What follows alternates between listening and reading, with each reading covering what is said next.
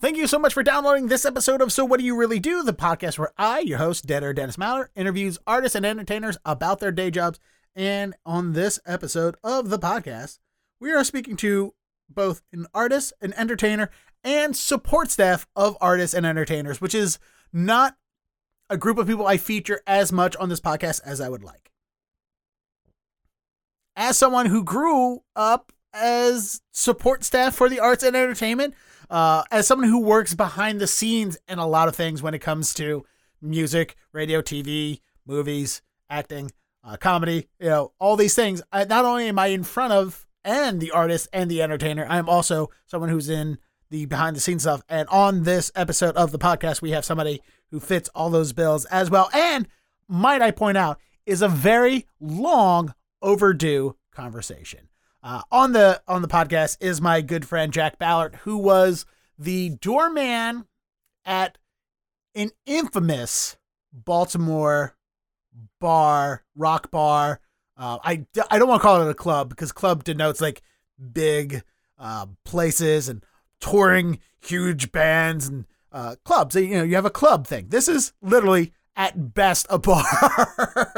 it is Hal Daddy's. Uh, if you're from Baltimore, at some point, if you've gone and if you have any friends in the local music scene throughout the 90s and early 2000s, you, they know you have heard of Hal Daddy's, Hal Dirties, Hal Diddy's, um, the the infamous dirt bar of Highlandtown in Baltimore City, where every just about every punk and metal band had played at some point. If you're a fan of music, you probably went to a show at Hal Daddy's, um, or at least heard of the place. And uh, well, we talk about it. And the reason why this is a very long overdue conversation is uh, Jack and I have been friends for God almost probably more than 20 years now because I started going there as a teenager in the late 90s. He started going there as a teenager in the mid 90s. And let's see here. I had an internet radio show in the early 2000s um, when I was in college. E Radio, WMCR, shout out. And I did a local music show called One Step Behind.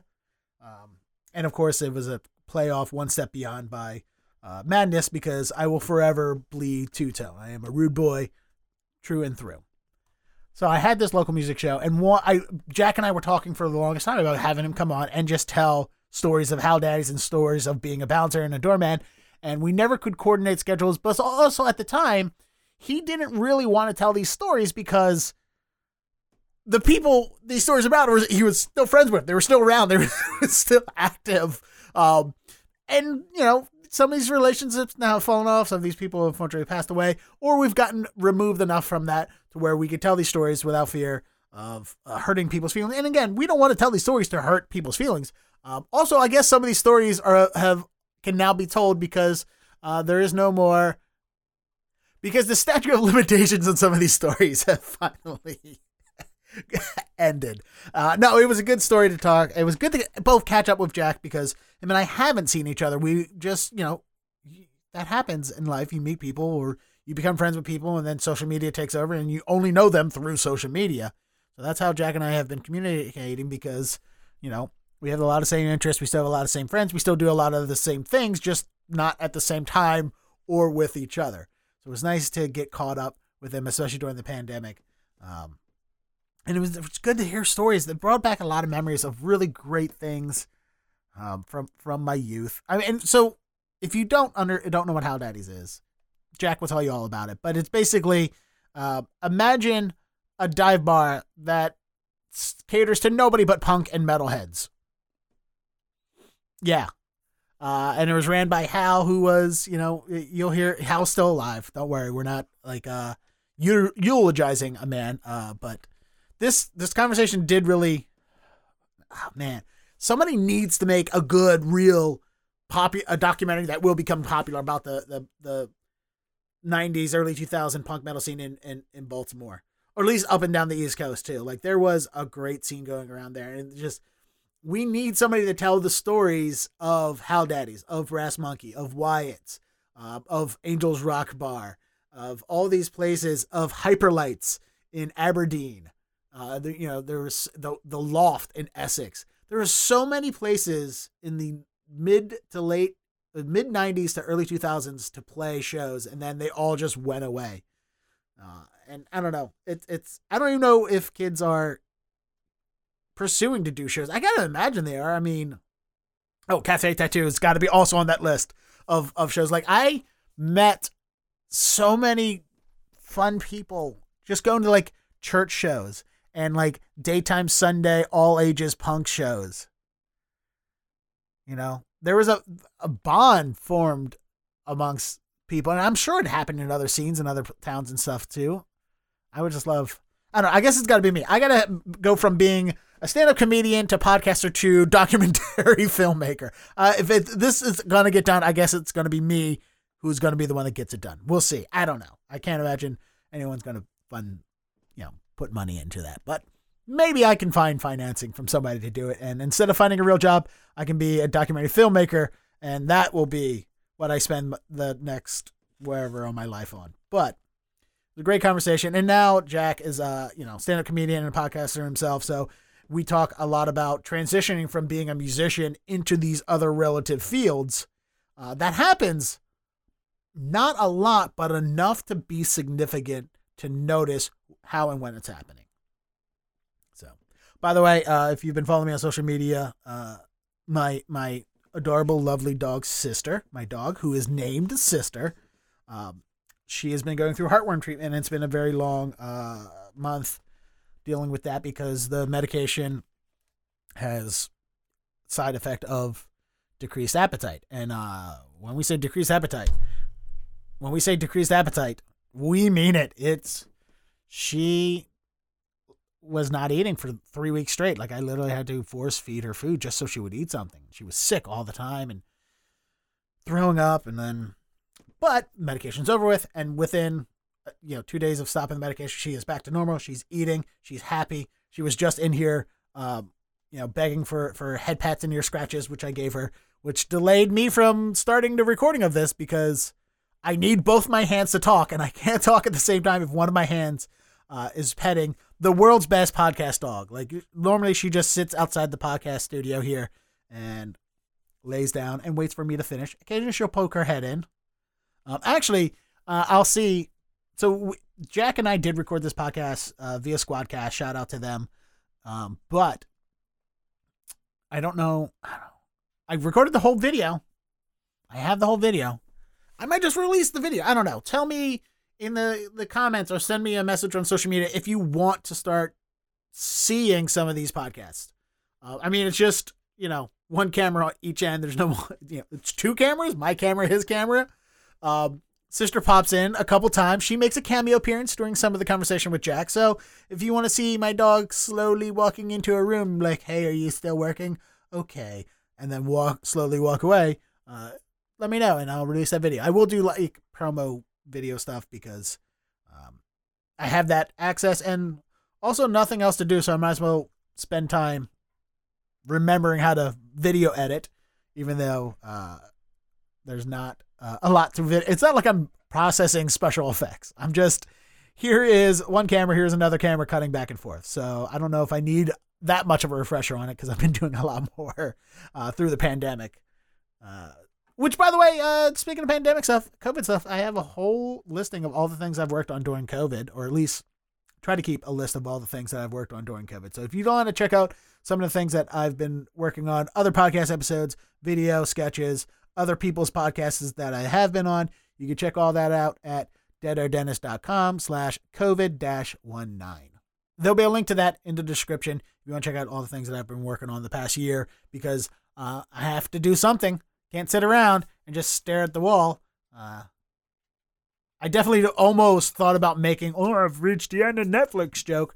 Meanwhile, last night I just complained about how many comedians I've heard make, I've reached the end of Netflix, I've reached the end of Pornhub, I've reached the end of the internet jokes over the past year with the, the pandemic. Uh, which, by the way, wasn't that original of a joke before the pandemic. But the amount of people who are coming out of the pandemic with that joke, like, hey, I reached the end of this thing that we've all been doing. Aren't I so funny and original? Ugh.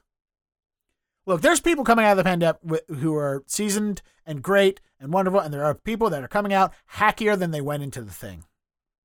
And I have to suffer through watching it sometimes because that uh, it's suffering for me. I could just ignore it like other people do, or like how other people ignore me. But I digress. So that's the world we're living in. Glad comedy's coming back. Glad we're going out to do these things. I got nothing on the books, uh, but a couple of festivals, which are going to be fun. I can't wait uh, to do them. There, it's going to be a lot of good, good times coming up in the next year. I hope for me at least.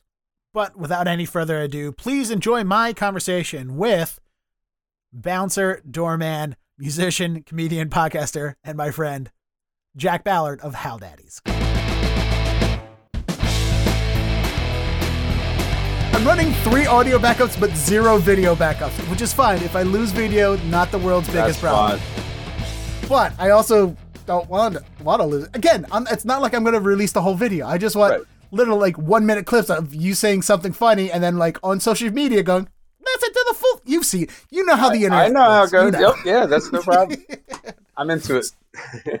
So, which on that note, uh, now that I've just opened up about all my current anxieties that I'm Sure. dealing with right at the exact moment, how are you doing with the anxieties of COVID or anything that's going on right now? Dude, it's been a rough it's been a rough year and a half, I gotta tell you. Um, I've been through I've changed jobs, I've changed girlfriends, I've changed just about everything in the past like 15 months. You know what I mean? And it's just uh it's just crazy. And it's my entire social life dried up and died for like five months and now stuff's starting to come back, but it's been hectic. It's been crazy. It really And has. here's the weird part: Maryland has been more lax than it here, uh, has been here in Boston. Uh, like Yeah. Boston really clamped. Well, Boston made the appearance they clamped down. I live in a neighborhood called Allston, which is right down the street from from Boston University, from BU. Yeah. So I'm just surrounded by college kids, and it's been nonstop partying Yeah. since COVID. Like it's Yeah. been literally. I, I literally at two in the afternoon on a Monday passed by a 40 person house party where a guy was, i I'm hoping it was his girlfriend, walking a woman away in the street at two in the afternoon who was puking into the street on a. Monday afternoon. I'm like, how did I not have coronavirus? Like this, this is where coronavirus will become airborne. Like this Yeah, is ground zero for it. No, I agree. I live right by MICA, the art college. So it's Yep. been, uh, they're a little different though. It's all just goth girls and masks now. Yeah. So before, that's, that's the only thing that's changed. and luckily enough, Goth girls pretty much had all those masks before the pandemic anyway. So If anyone was prepared for the pandemic, it was the goth community. They have been in full bondage and protective gear for, for 30 years now, and nobody was more prepared. They all had Honestly- the ball gags, everything was ready. With the amount of glass protectors that are now going up in like every establishment, who would have thought the places that was most prepared for COVID was banks, taxi cabs, and liquor stores in bad neighborhoods? Like, Right? Yeah. Yes. And porno peep booths. Also, very, honestly, if the pandemic brings anything back, it's going to bring back phone booths so we can just sit in a glass box away from everybody. Think of it, that now that would be like a luxury item. You would pay ten dollars to make a phone call in an enclosed glass booth where that, that played relaxing music, maybe made you a, a coffee drink. Like that would be that would that's like the high end because everybody's on their phone now. You you know everybody's just on their phone everywhere in public. Now if you had like a little glass room, nice and quiet, that'd be great. Oh, it, sa- it sounds delightful. In fact, the uh, there's there's a bar. I guess they closed. They're not going to reopen after COVID. But there was a bar here that had a uh, a old phone booth as a, Oh, as yeah? a you know as a little attraction inside their bar. Yeah, Uh, that's cool. And uh, that was you know. I would imagine had they been open during COVID, everyone like, can we have that seat? yeah, to exactly. Eat in? Can we eat I in that sit here and close the doors. And yes, exactly. I'll eat in the closet. That's fine. Well, so yeah, uh, well, at least you're working. That's good. Well, uh, oh, uh, here's brand new news because I heard it this morning because I still listen to 98 Rock Morning Show because I'm, you know, friends with Yeah. with Justin from back in the day and you know, semi friends with Scott. Um, I just heard this morning, uh, Maryland is at 69 percent. Nice. Uh, vaccination rate for adults throughout Wow. the, the whole state, which is a humongous number, Yeah, which is that's great. really good. That's much more Yeah. higher than I thought it would be. Yeah, and it's it's weird. Like it's no wonder that Mar- like because I heard what you know CDC went and uh they're like, hey, if you're vaccinated, you don't have to wear a mask anymore. Right. And then Hogan goes on the news like, all right, rules and tomorrow ain't the beers cold. Go O's. Peace out. Like that was his press conference basically. yeah. So and I was like, May twelfth is when they they dropped the restrictions. I'm like, that's so early. Like Yeah. that's so. And luckily, it hasn't rebounded or anything yet. So you know. yeah, what I no, mean? they made the right call clearly. So, but uh, it, well, since you know Maryland is on its way to uh, you know going back to normal, um, and we are in the summertime. So, your favorite can we call it your favorite event? Is that going to happen this year of Artscape? Artscape is canceled this year. Oh, still. Um, oh. Unfortunately, it was right on the cusp. They didn't know. They didn't know, and I think they called it too early because they called it, and then literally three days later, they were like, "Hey, we're going to lift the restrictions," and it was like, "Oh shit." But that that uh, Artscape, yes, the bane of my existence. Um, yeah, I don't know. It like your your commentary, your running commentary every year on Artscape are you are you this is going to be two years in a row that you're going to be without it. Are you disappointed? Are you I am, happy? I am because i do love it. I'm not going to lie. I i have some it's one of those it's a very abusive relationship and um, i know one day they'll change and love me but uh, it's just not today. Um, and they just it's it's uh it's a pain in the ass because there's a lot of people who are very disrespectful to the neighborhood. The people come in to party in the neighborhood and they they're not very respectful and they leave their trash and they they, they treat the neighborhood poorly and they kind of use it like a like like Memorial Stadium for a day. You know, the uh, trash on the ground and they shit everywhere, and it's unbelievable. And I caught one year people shitting in my alley, literally shitting, oh, pulling Jesus their pants God. down and pooping in the alley. so it's like it's really hard for me to get excited about Artscape when I know I'm going to be cleaning human feces out of my alley the next day. But By um, it's not person, it's, it's, people. It's not person, right. it's people. It, yes, and and that's and that's and, the worst you know, part. If it was a lot one of really person, art, you know, there's a lot of really questionable shit that goes on. People are selling like stupid stuff, and there's a lot of I don't know. It's but it is cool. It's definitely Baltimore any place where you have a 30% chance of getting stabbed, I would say is an authentic Baltimore experience. And uh, and I, I think that uh, and, and it's good. You know what I mean? It's good to get out and, and see the art. And these kids, a lot of them are super talented. I make jokes about it. These kids are super talented. They display their artwork. They're trying to sell it. They're trying to move and be an artist. And we all know how that's going to go. Um, so when they're a barista two years from now, just be nice to them, give your order nice and slow, and say, "Hey, I saw that sculpture you did in the Artscape." you know, like that's uh, that's that's pretty much how you treat it. And just uh, to to for the people listening who are not uh, from from the uh, from Baltimore, tell exactly what Artscape is. Sure, Artscape. The the oldest, one of the oldest um, art colleges in the country is in Baltimore. It's called MICA, Maryland Institute of something art, creative arts, and uh, and it's literally like 1850s. They set it up. The original buildings here, and they've they've grown. They own half of of uh, of what's called the uh, the North Avenue corridor now. They have tons of buildings and programs and stuff. It's a really big college, and they have Artscape, which is the largest art festival in the East Coast. And for three fun-filled days, my mm-hmm. historic, beautiful, quiet neighborhood turns into a fairground for the ultra hippie, the the artist, the musician, the philosopher. And I love all these people, and I am one of those people. But I just wish these people would clean up after themselves. That's all I'm. That's all I'm asking. Just not poop in, in unpoop designated places and pick up your shit. That's all. I'm very reasonable. I'm not asking a lot, but it is it is a really fun place and it, it's a really good time and it's huge and they have great bands that play. Um, and and it, it's a, it is a wonderful thing to see in Baltimore, and I, I would encourage anybody from out of town to come to it because it is really cool. And it's, it's I make jokes, but it is very safe. Yeah, and yeah, it's as safe as is anywhere else in Baltimore, which right, is right. was we as we know not safe, but yes, it's yes, as safe as it is unsafe. but for Baltimore, it's safe, which you know. Yeah, and that's the thing that I miss moving here to Boston. That was in Baltimore is throughout spring, summer, and early fall, there is a street festival almost every weekend. Sure, yeah. Throughout the summer and stuff, and so and also out like every week there's an outdoor movie. There's not yeah. a lot of free community events here in Boston. Not that I can find. Like when I first moved here, I found it impossible to find outdoor movies. Since then, some have popped up here and there, but it's like Baltimore has has always done such a great job of having artists yeah. throughout the community. Like it's not known for that, but it does a good job of supporting artists and doing creative uh, arts throughout the whole city. Like, granted, in the early days with you know uh, Hammerjacks and stuff like that, we didn't get a lot of touring bands here, but we had a lot of original music that that originated here. Yeah. And of course, with Cat's Eyes Pub, and uh, you know, you saw the the Baltimore Blues Festival every every summer. You still get a lot of homegrown, um, talented musicians playing at events, and a lot of bands that do come through there. Like you, you're not gonna get you know Aerosmith come to the Bomber Arena because it's not big enough, but you're gonna get a lot of really hard, dedicated touring artists, musicians that are you know can't fill a stadium, can't fill a theater, but they'll I come to the bars and clubs. you, but I saw Aerosmith at the Baltimore Arena when I was like Oh. 15. okay, But- all right. and, and four non blondes opened up and they played that song that they the the, the song they're known for. But I totally agree with you. We um there is a thing um you can Google it. Uh, li- uh, Live Nation Concerts specifically tries to exclude Baltimore from their venues.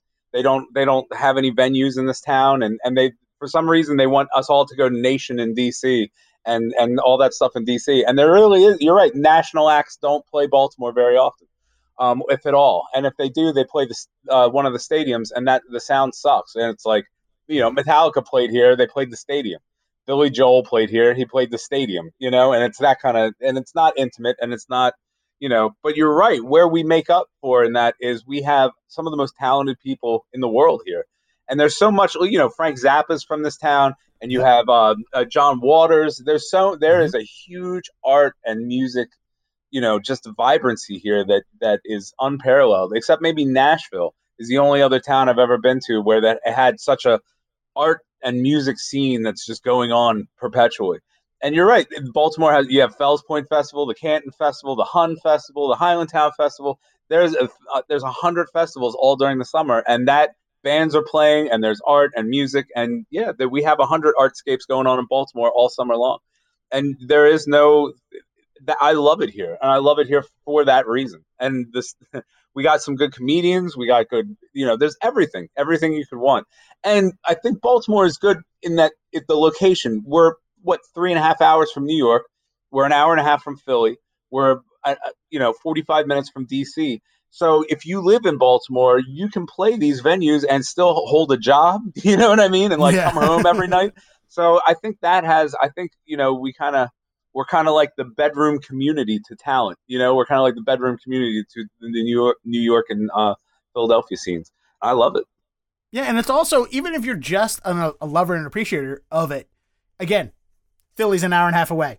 DC's Yeah. 45 minutes. There's so many good shows that you can get. Uh, Manassas with the uh, Yeah. Nissan Pavilion. Uh, the the amount of concerts that used to come to Nissan Pavilion, hour and a half, two hour drive. Right. You know, and uh, growing up when I got out of high school, so many of my friends were like, "Oh, that band's playing at at Nations in DC. That's like a 45 minutes drive. That's too far." I'm like, "Fuck you." yeah, yeah. Like I will. Sorry, I, sorry if I'm gonna drive 45 minutes to see Rancid. That's what I'm gonna do. yeah. But then we also had like in Baltimore a lot of like the uh I, forget the name of the metal festival that used to come to Sonar every year. Like that. It Death still Metal The, the Yeah. Maryland Death Fest. It's the biggest death Yeah. metal festival in the country. Yeah, and it's and, And it all Otakon. started Yeah. Otakon, which is beautiful people watching and cosplay watching. So yeah, there's so much that goes on there. I used to play time. Balticon every year. I used to do my podcasts I were involved with. Uh, we used to do live streams from Balticon, which is a big Baltimore science fiction and writing uh, thing downtown. And it happens this weekend, actually, Memorial Day. That's canceled this year, too.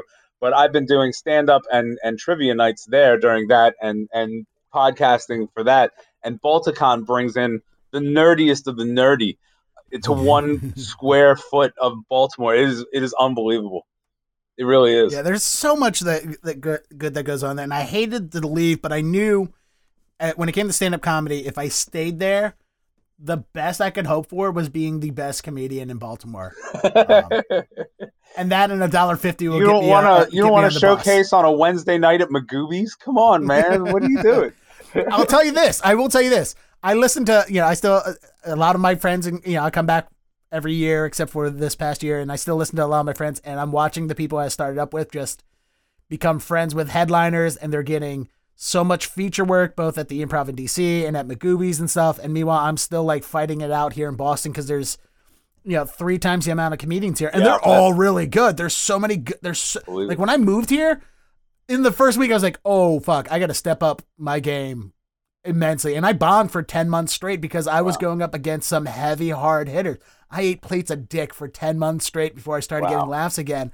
And it's like, and, but when I came back to do my first showcase, guys were running up to me and they're like, dude, you got really good. And again, I'm not, that's not tooting my own horn. The No, people had no. said that. And it's because I was I had to I had to compete in a better in a better market, you know. Right.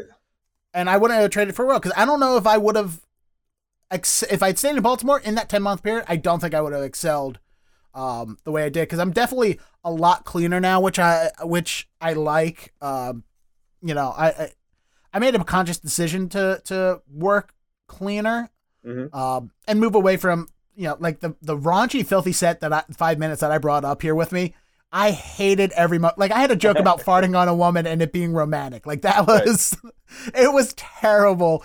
But people laughed at it and every time someone laughed at it, I died inside. So I'm glad I had to, you know, change my act and and you know, I and of course I'm 30 some years old. I grew as a person. I'm 40 now and Yeah. I don't want to go up there and, There and talk an artist alive that doesn't look back at their first couple of forays and cringe. There, you know, I was in bands in high school, and I can't even tell you the names of them because they're so retarded, and I just can't. You know what I mean? Like, like everybody looks back and goes, "Ugh," you know. And there's definitely jokes in my repertoire that have definitely aged poorly and had to go. And when I was doing Balticon, they told me I had to be clean. And I was like, oh my God, what am I going to do? All of my jokes have, I just say the F bomb just naturally. So I had to make jokes about Ewoks and stuff like that. So that, you know what I mean? Which is like, what are you going to do, man? Like, so yeah, I, I get that. And you're right. You know, there isn't, when I do the uh, open mic, there's not a whole lot of competition with like the guy nodding off on heroin and the guy who's drunk and his wife kicked him out of the house and he's just mad and wants to yell. And then you know what I mean? Like that's my competition here. No real comics to speak of. Maybe just a couple of weirdos that wandered into an open mic, and you know me. But yeah, that's that's awesome. You're, you're right. You got a lot of competition because Boston's at least five times the size of this town.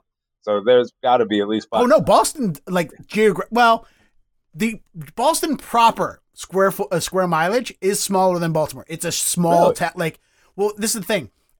Boston seems bigger because everyone within a hours of the surrounding area says they're from Boston. Oh, gotcha. Whereas they don't do things the way we do. Like you know how you have Baltimore City, you got Baltimore County, and then you have the state. Those Yeah. it's those three levels. Here it's Boston, uh, and then every neighborhood and city that surrounds it has Yeah. their own mayor and their own municipalities and other all their own things. And then they have the county, which nobody pays attention to.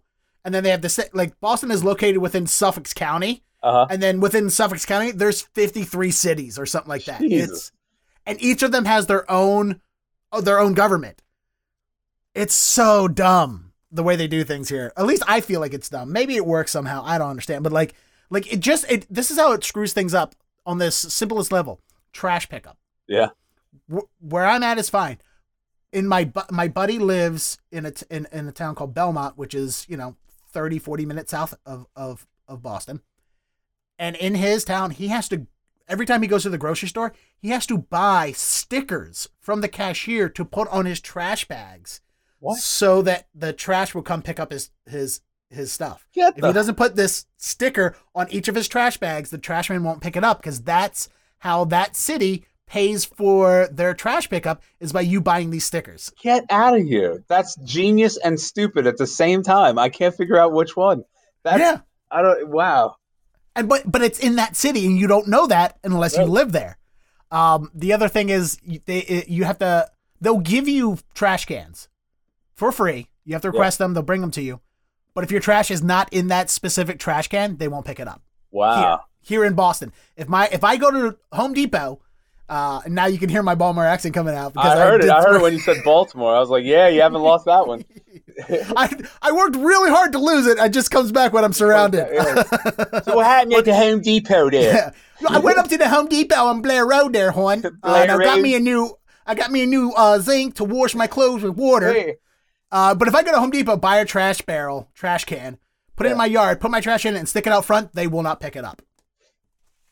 Love it. Right? The, i- i- y- your your recycling can't be in bags. Your recycling has to be in the recycling bin, like the big blue trash Yeah. barrel. If you put your stuff in bags, they won't take it. Whereas when we started the recycling program in Baltimore, they're like, "Hey, you know those blue uh, plastic bags that you get from the grocery store? Just use those to, for recycling. We'll pick those up." It's Yeah. like it all made sense. Um, oh, in Baltimore, they the trash is so aggressive. They pick up the trash like every day. Like you would think that the trash comes three times a week. they pick up every. I put my recycling out and it's gone. I don't know who takes it. What what's funny is Baltimore, like five years ago, they were like, we're giving everybody this nice rat-proof trash can. It's green. It has the Baltimore logo on it. It's very nice. The approximate value is about twenty dollars, but hey, don't worry about that. We're this is for you, Baltimore. We're gonna give everyone one. Hands go up. Um, these are nice trash cans. They're gonna get stolen. And this was their quote. No, no, no. Everyone's gonna get one. So why would anyone steal your trash can when everybody in the city is gonna get one? My trash can lasted three days before it was stolen. It was great. it was gone, and I, I three days I had it. Three days, and and and, and I just went back to throwing it in my old trash can. And Nothing ever said. And then Baltimore was like, "Hey, if somebody steals your trash can, let us know, and we'll send you another one." So I did, and they never sent me one. But that's it. That's how Baltimore does trash collection. Just put it out on the curb. We'll take it. We don't have any bins. We don't have any rules. It might be on Tuesday. It might be Thursday afternoon. We might not get to it till Sunday. It doesn't matter. Just leave it out there. We'll get to it. That's their motto. So I'm all for it. Well, it's also they had a big, huge issue because of COVID in the city. If I remember now, yeah. I, uh, I, I wasn't following, but I was hearing from people because I guess it was workers were getting COVID too much and they didn't have enough people to do the job? You tell me if you know what, what happened. No, yeah, our trash pickup stopped for about three weeks because the entire um, Baltimore Department of Public Works had the COVID so bad that they had to shut all the offices down.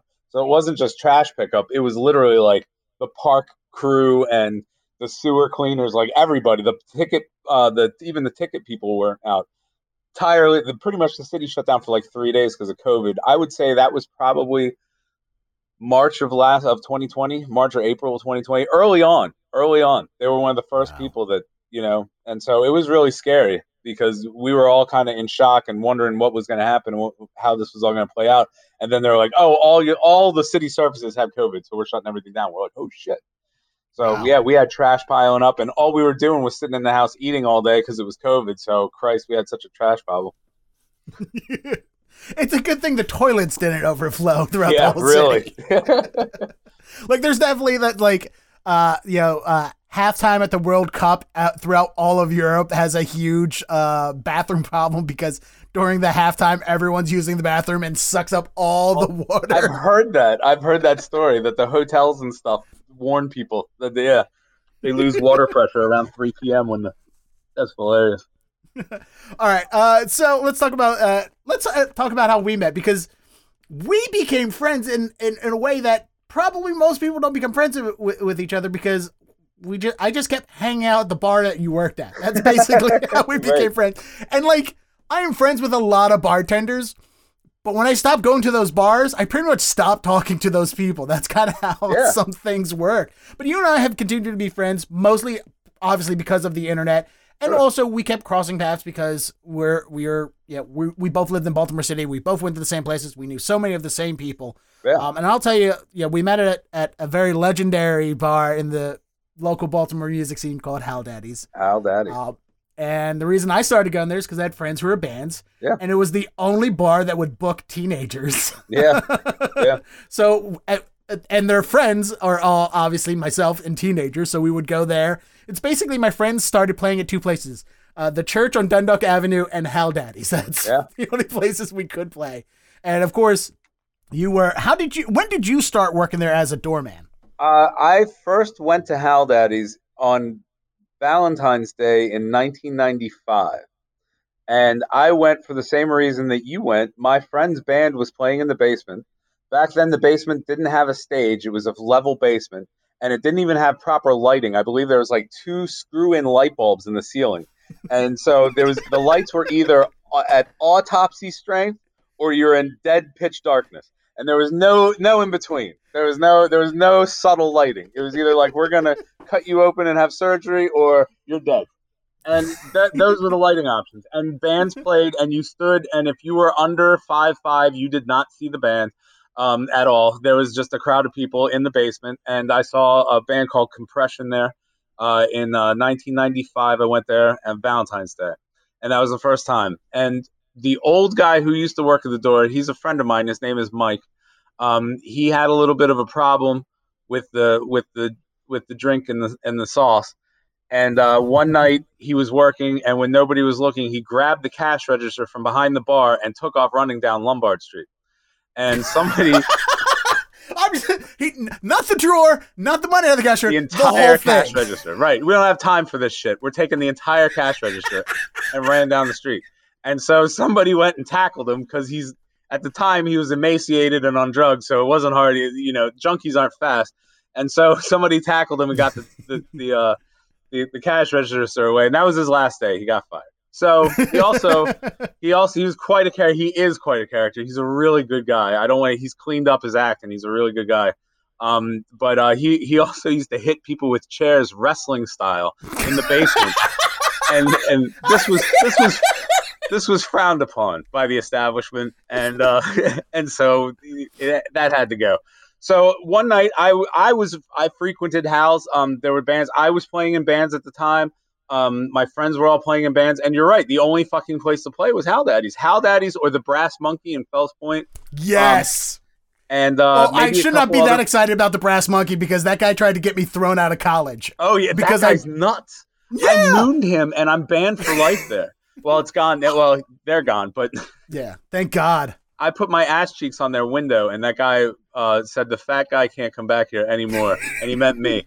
And he used to have to list in the back of people who weren't allowed to be served. And if he, they thought you were on that list, they'd be like, "What's your name?" And the bartender would go back and look at the list and be like, "No, we don't serve you. You have to leave." It was fucking ridiculous.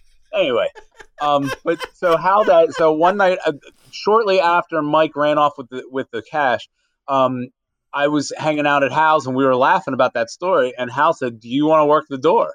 And I was like, "Yeah, I'll work the door for a little while. Um, you know, I could use an extra job." And seven years later, um, I, I had been there. You know what I mean? Like I, I worked the door pretty much seven years.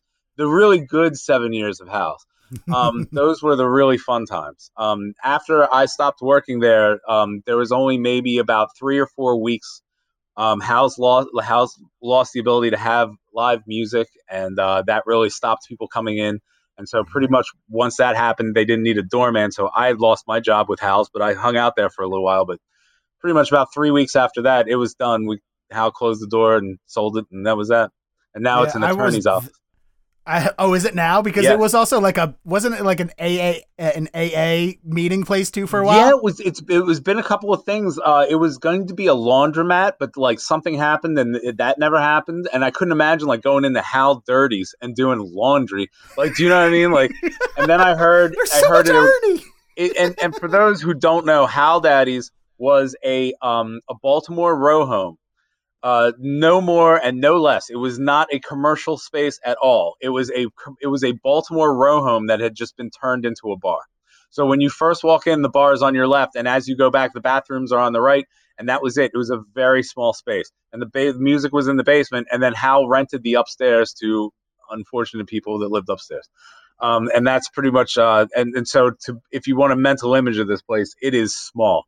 It is probably I don't know. What do you think? Maybe ten feet wide and thirty feet across, or I, it, it's tiny. It's a but Yeah. it was full of people, and it was it was a wild place. But that's how I started working there. I uh, Hal said, "Hey," and I that's what I did. I was there the the the day the last day because we it, it was weird like just at that time they started opening up during the weekdays and like doing like a beer pong tournament on the on the Yeah. pool table on like Yeah. Monday night or something and being the good uh patrons that we were we were like we're coming on Mondays to support Hal Daddy's because Yeah. you know every you know everything was changing it was the early 2000s a lot of music things weren't weren't you know music venues were closing and nobody wanted to go see music so we are going to house and just the fire marshal and the liquor board was just walking up Lombard Street, going into every establishment. Which, and when I say establishments, strip clubs and the bars that my uh, and the places that my uncle like my uh, like my uncle owned that uh, Tiffany's across across the street. Oh wow, really? Yeah, my well, my mother's uncle, so my great uncle, he owned Tiffany's East, and pretty much almost a, a, Enrique's down around the corner, and the Normandy Room and all those spots. He owned almost that entire like four block radius. Um, Wow. he- he's basically the old school Highlandtown mob kind yeah, of that's what I I always heard that the mob owned all those buildings, and those were stopping cops. People just went in there. Remember Pop Bees that was across Yep. the. Yeah, that place was just like an open air drug mall. You just walked in there and bought drugs right from the bar and walked out. Nobody was ever in there. And uh, the, across the street from Hal's was the El Dorado Lounge. Did you ever go into there? I think I went in there like once. Yeah, that's about everybody's experience. it's not a two time. It is. It is uh, the girls who can't get jobs stripping anywhere else can strip at the El Dorado Lounge. It is the open mic strip club. It is, and it is exactly what you would expect. Um, one night, one of my favorite Hal's memories is I was standing outside Lombard Street, and two strippers were arguing over the payphone. This was obviously before cell phones. They were arguing over who's going to use the payphone, and the one stripper grabbed the other one by her hair and just started beating her in the face with the receiver of the phone. Repeat it, just like oh, just beating the shit out of this woman with the receiver of the phone. And then she walked away and she continued her conversation like like nothing. Like first of all, wouldn't you wipe the receiver off? I'm sure you had at least saliva or lip gloss or some hair product on there from smacking this bitch in the face 16 times with the receiver. But honestly, like it was it was hilarious, just nonchalant, just grabbing this woman, beating her, and then going right back to talking to her baby's daddy. It was great. Um, and the El Dorado Lounge was was classy, man. It was class. Sometimes those girls would come over the house to use the cigarette machine because we were like five dollars cheaper than the bar cigarettes at, at the strip club. And so they would come over here, and you'd see them in like normal lighting. Whoa, you know, you wanted to give them money to put their clothes back on. They were it was bad. But hey, yeah. Anyway, El Dorado Lounge. That's all. This is gone. I feel comfortable talking about it because all of these places have been out of business now for ten years at least, and I don't know anybody. You know what I mean? So I I don't mind saying. And and it, it added to the charm and mystique and and danger of Hal Daddy's. If you know what I mean, like it just added to the ambiance. you know what I mean?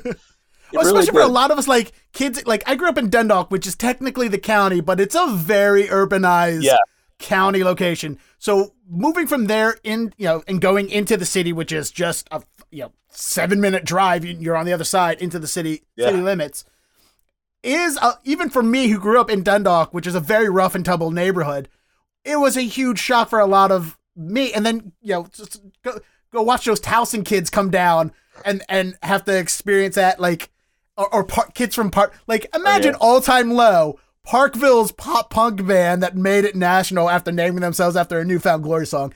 Imagine them as teenagers walking into Haldays to going through the basement, uh, through the backyard basement, alley basement to get into the to the club, and then having them watch two strippers beat each other with phones, and then see what my favorite term of all time is: if you see a hair weave going through the street at the end oh, at two yeah. in the morning, it's a tumbleweave. Yeah. It's the best thing to ever see just blowing through the streets. Of tumbleweaves I've found over the years. They're very they're intriguing. I always wonder how, you know, as a man with no hair, I think I would notice if suddenly, do you know what I mean? Whatever I was wearing on my head was gone. Like, do you know what I mean? Like, it took me a while to get bald. I think I'd notice if I was suddenly bald. I don't know. It's just really, it's it's it's a it's an interesting phenomenon. Uh, we did have a lot of culture shock at Hal Daddy's. Um, there was a lot of people from the county. Uh, we one of the things, and you touched on this briefly, was anybody could play there, and that was kind of the the, the charm. Um, mm-hmm. So we would get a lot of weird folks from the county that have never played in public before or have played for people, um, and they would get up in front of stage and like have stage fright and freak out. We had people uh, getting huge band. We had bands break up on stage, getting the yelling matches and screaming at each other, and everybody walked off. Uh, uh, we had a band from North Carolina that was on tour, and the drummer, it's always the drummer, went to the bathroom and he dropped the keys in the toilet. And he was like, Well, I'll, here's what I'll do is I peed, and the toilet is full of my pee, and the keys are at the bottom. So I will flush the toilet, thereby eliminating the pee water, and then reach down and grab my keys.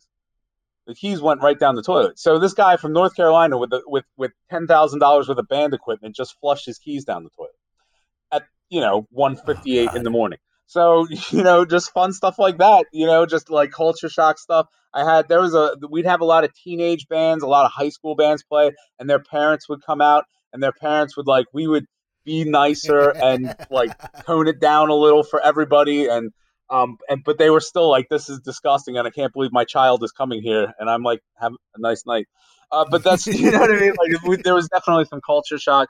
One day we found um, we came into work and there was an illegal chop shop a block uh, or two doors down from house.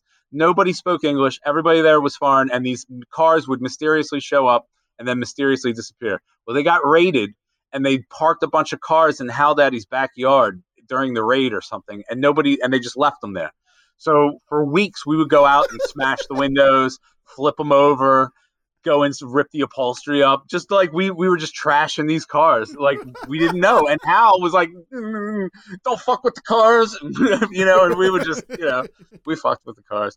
Hal was a very good character too. Hal had a very like um Hal Daddy was a uh, he got his name from um Hammerjacks, which is a fi- famous Baltimore club, and that was his nickname there. It's the CBGBs of Baltimore. Yes, and Hal, if you if you have any interest in the history of Hammerjacks, Hal would be a great guy to talk to. That you should definitely have him on your podcast because you should talk to him about being a Hammerjacks bartender in the '70s, doing mind blowing amounts of cocaine and, ser- and, and serving drinks to like AC/DC. Like that's you know. So another Uh, another He had great stories back in the day, and I gotta say, for all the shit that we give the place and we give him over the years as kids, he gave us, he Yeah. gave so many musicians a home to play, and he was nice. yeah. You know how hard it is to find a bar owner who's like nice to you? Like he Yeah. treated every, probably treated people too nicely yeah. to the fact that it's like, what, what, like the hiring process for you was like, hey, do you want to do it? Like that's the interview. Right, One question. That's how the interview business. was one question and an offer. Like it's yes and how always did yeah and he was wheeling and dealing with everybody and everybody had to deal with Hal and and he was he's great he was a mastermind of customer service i've seen him de-escalate situations he's brilliant he was he was really good at being a bartender and being a and being a uh, and running that running that crazy place everybody booked bands like my friend chuck you there was a hundred people that booked bands and books nights, and nobody cared. And there was very ever a big fuck up. There was barely ever any time where two or three bands, and if there was, it was like, okay, well, we'll all just play. So tonight there's seven bands playing. Okay, like that's how that's how stuff was resolved. And and for a bar that was fueled with a lot of booze and a lot of weed, and there was a lot of drugs there, there wasn't a lot of fights. There wasn't a lot of problems. There was no like jerks. There was nobody there that was like you had to be nice to, or he was gonna beat you up, or there was nothing like you know there was it was really like a group of friends in a clubhouse feel and that's really what it, Yeah. what what it was and then there were bands and there were great mastodon played there dillinger escape plan played there back you know when they were nobodies and we played with Lamb of God. lamb of god used to play to there four regularly people. Yeah, we played with Lamb of God. If you're a metalhead, Lamb of God is one of the biggest bands out there now. yeah if you're a metalhead you Uh, know who lamb of metal god is. hardcore guy. Yeah, you know they're I mean, nicest guys. yeah It was you know our band's them and like four people, and I'm pretty sure it snowed too. Yeah. And they're like, it- yeah. So um, those guys were called burn the priest then and they were from richmond virginia and so they oh, played no, they were Lamb of God when we played with them.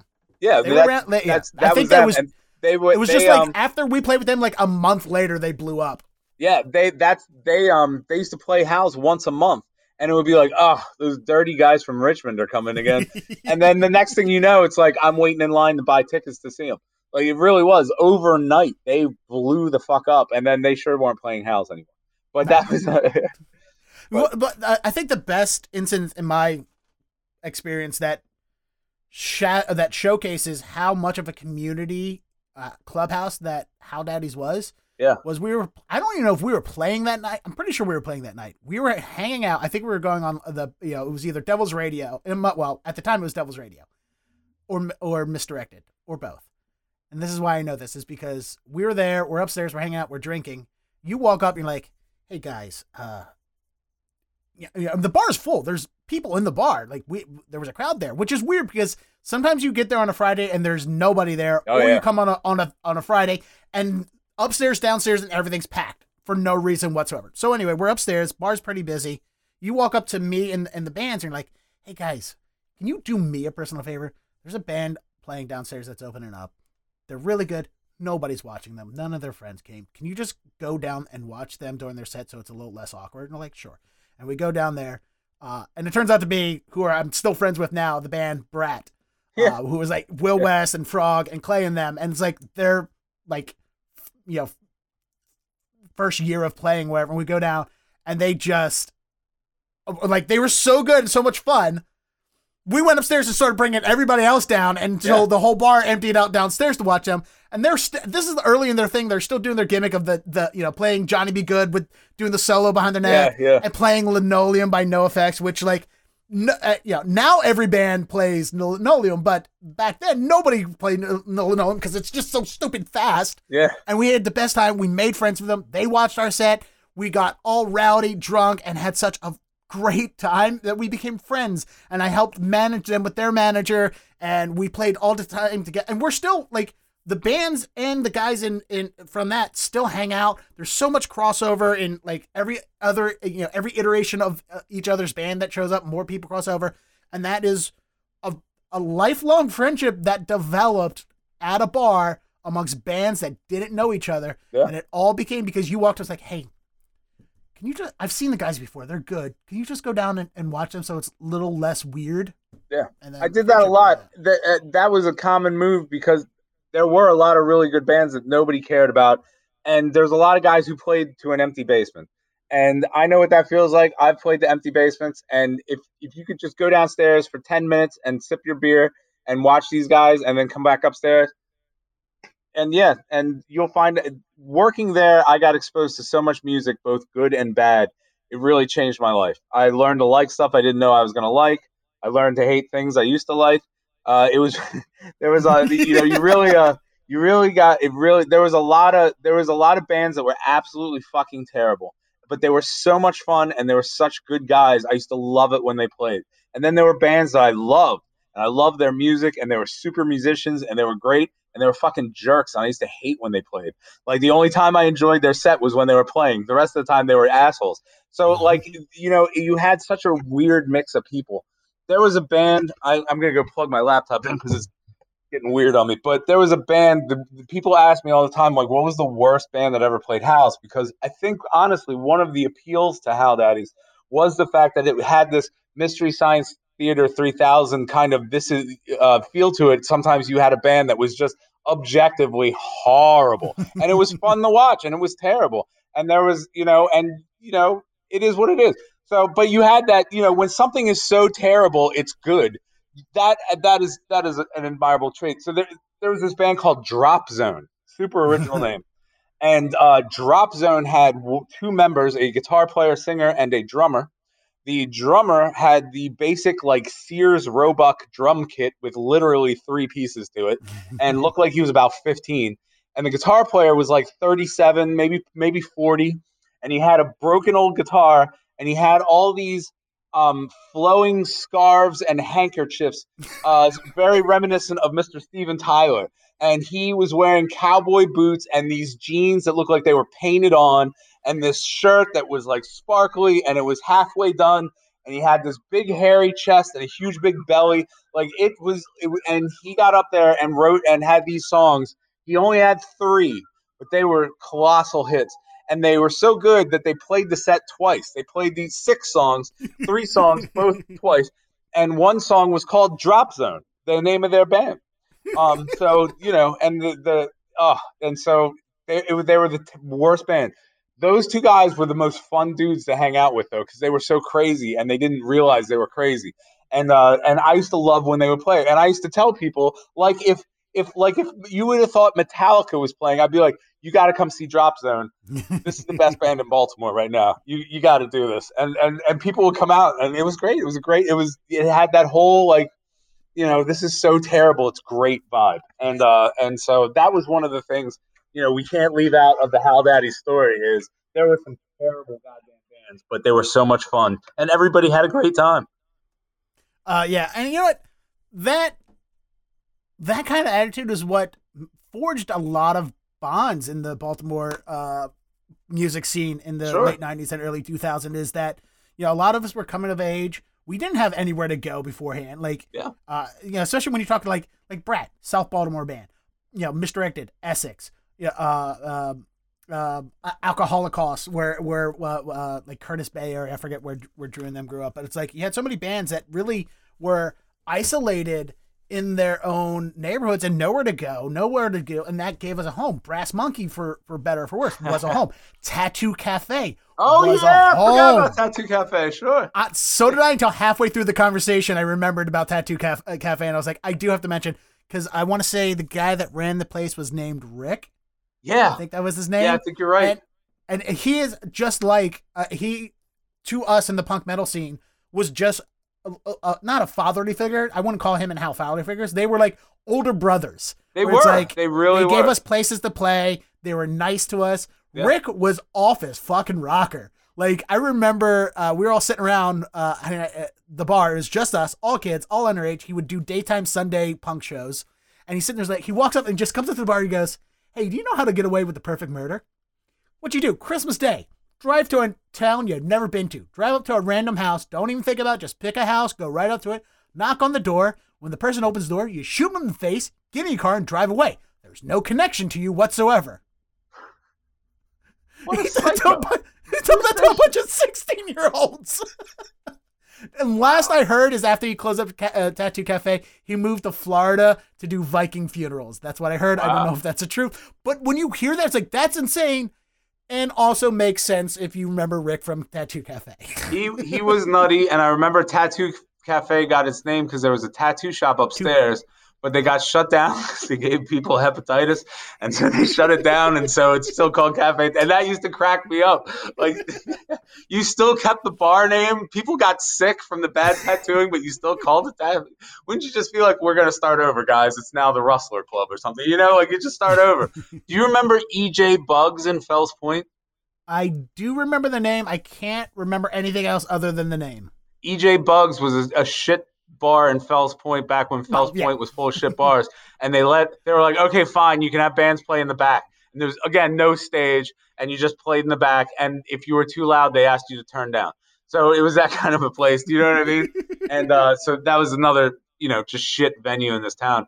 But you're right. I loved um, the guys in Misdirected. I loved all the guys that you you were always with, uh, the fun people there really weren't jerks. Like I said, we had there were times there were bullies and stuff, but man, there was for a bar, like I said, that had so many different kinds of people and so much different shit going on. There were no fights. There was no altercations. There was no problems. Everyone was drunk and happy and having a great time. And how often does that happen anymore? I, you know what I mean? Like pretty much when I, when Hal's closed, I stopped going to bars and uh, and I go see my friends' bands here and again, but it's just not the same. That was that was a real magical place for a lot of people. I know a bunch of people who have a Hal Daddy's tattoo as well. Uh, my friend Christy has Hal Daddy's Forever tattooed on her thigh. Um, so you know, it, it, it meant a lot to a lot of different people, and people still write to me or stop me in this, you know, when they see me or remember or anything, and just tell me how much that place was. And I like to tell people I went there before I could drink too when I went there in 1995, I was 20 years old. I asked, I didn't, they, nobody asked me for my ID. I was there just like you guys were. And so I wanted to keep that tradition going. And so we let people in that were underage. We let people in and we kept an eye on them. And Hal, you know, he didn't serve, Hal sold drinks to people who should not have been drinking or, or underage. No question. But Hal did it in a very responsible manner. And Hal did it in a way almost like your friend's dad is like, okay, buddy, you can have a beer with the grown-ups, but that's about it. Like, seriously, you know what I mean? Like, you can't get away with anything like this now, but that's how it was. And we were kind of like these musical shepherds, really, that let you come in and get fucked up and nothing bad's going to happen. And then you go back to your county house and you're good. And that's, and I love that. And so my, my brother's band, when they first started, they were all underage. We let them play. So many groups of people. They got their first beer in a bar at Hal Daddy's, and I was I was just so proud and honored to to uh, to help facilitate that for the seven years that it was uh, it was the cool spot that it was. My first drink in a bar was at Hal Daddy's, and Yeah. it was a kaboom. of course, of course. That's like Hal's signature drink. That's hilarious. Yeah, I think I, think I had Natty Bo was my first beer in a bar, and it was at Hal Daddy's, and I was 20. I just turned 22. Like I wasn't even close to 21. Like I was still like nine, like 11 months away from being 21. I remember telling people, you know, one of the things I would use to sell people to come to Hal Daddy's uh, was when like, oh, it's a bar, they're not going to let me. It's like, Hal Daddy's, they're going to ask you for ID. Just show them anything. Your ID, a library card. They don't care. Yeah. Just show them something. They'll let you in. Yeah, those were those were the days. And believe me, the first time we got busted, um, it, we had to really change the tune, and, and I had to Mhm. really check IDs, and we we just couldn't let people under 18 in, and Yeah. we just couldn't. You know what I mean? Um, but Oh, there was a point where you guys installed a camera and we were already going there for years. There was a camera right above the door, and Yeah. we w- walk in. and Goes, whoa, whoa, guys, I need to check your IDs. You're like, Jack, it's us. And he goes, yeah, we have a, and you're doing this. You're like, we have a camera now. I don't care what you show me. I just have to for the camera. sh- let the camera see that you're like come I here, so you're in about frame. that shit. Yeah, that's true. we had a camera, so Hal could prove that we were carding people. And so people that came in, they're like, "I don't have ID." I'm like, "The camera, you know, this is the early 2000s. This camera has no fucking anything. Just show me a slip of paper." Cool, you know what I mean? Like anything. And so yeah, I remember. I totally forgot about that. That's hilarious. Yeah, and that you know you are right in that. I mean, I can, I, I can't count on two hands the amount of time my friends and I have been wasted puking on the streets after coming out of show, but I can't remember any of those incidents actually being at Hal's. Yeah. Like we definitely drank, we definitely had fun, we definitely had you know, uh, you know, indulged in too much of everything. Right. But it never ever seemed like anyone had. Like I can't remember ever taking someone out of Haldane and worrying that I have to watch them so they don't swallow their tongue. Right. Yeah. Like it did have, you know, and I never really thought about it until now you, you just said it. It had a very, if you're gonna drink, at least you're drinking with us kind of It did. vibe. there was there was your older brothers looking out for you vibe kind of the whole time and that was that was part of the charm Let me ask you this: going from being someone in a band to working in a bar and now no longer being able to play, was there like a memoriam for that? Was there like at the time we were like, if I would love to go back and play band, but I'm doing this job, was there ever any animosity towards that? no. I um i was going to quit hal's when i turned 30 and i was going to have a big party on my 30th birthday and i was going to officially retire from hal and that never happened because we got shut down and i was like 28 so that that was it just very unceremoniously ended and that with, without a lot of fanfare. I've jammed and stuff and i've played around but you know i'm i'm 45 now and i work like a professional day job and and uh, you know any kind of dreams of, of music is long died but there's um but I, I i just look back on it with with such fond memories I'd, I, I'd never want to work in another bar. Like, I'm just not a bar guy. I don't really like even hanging out in bars. And to be honest with you, I started working there. I was like, man, am I really going to have to deal with drunks every night? Uh, you know, there was a lot of apprehension, but I, I just loved the music and I loved the people so much.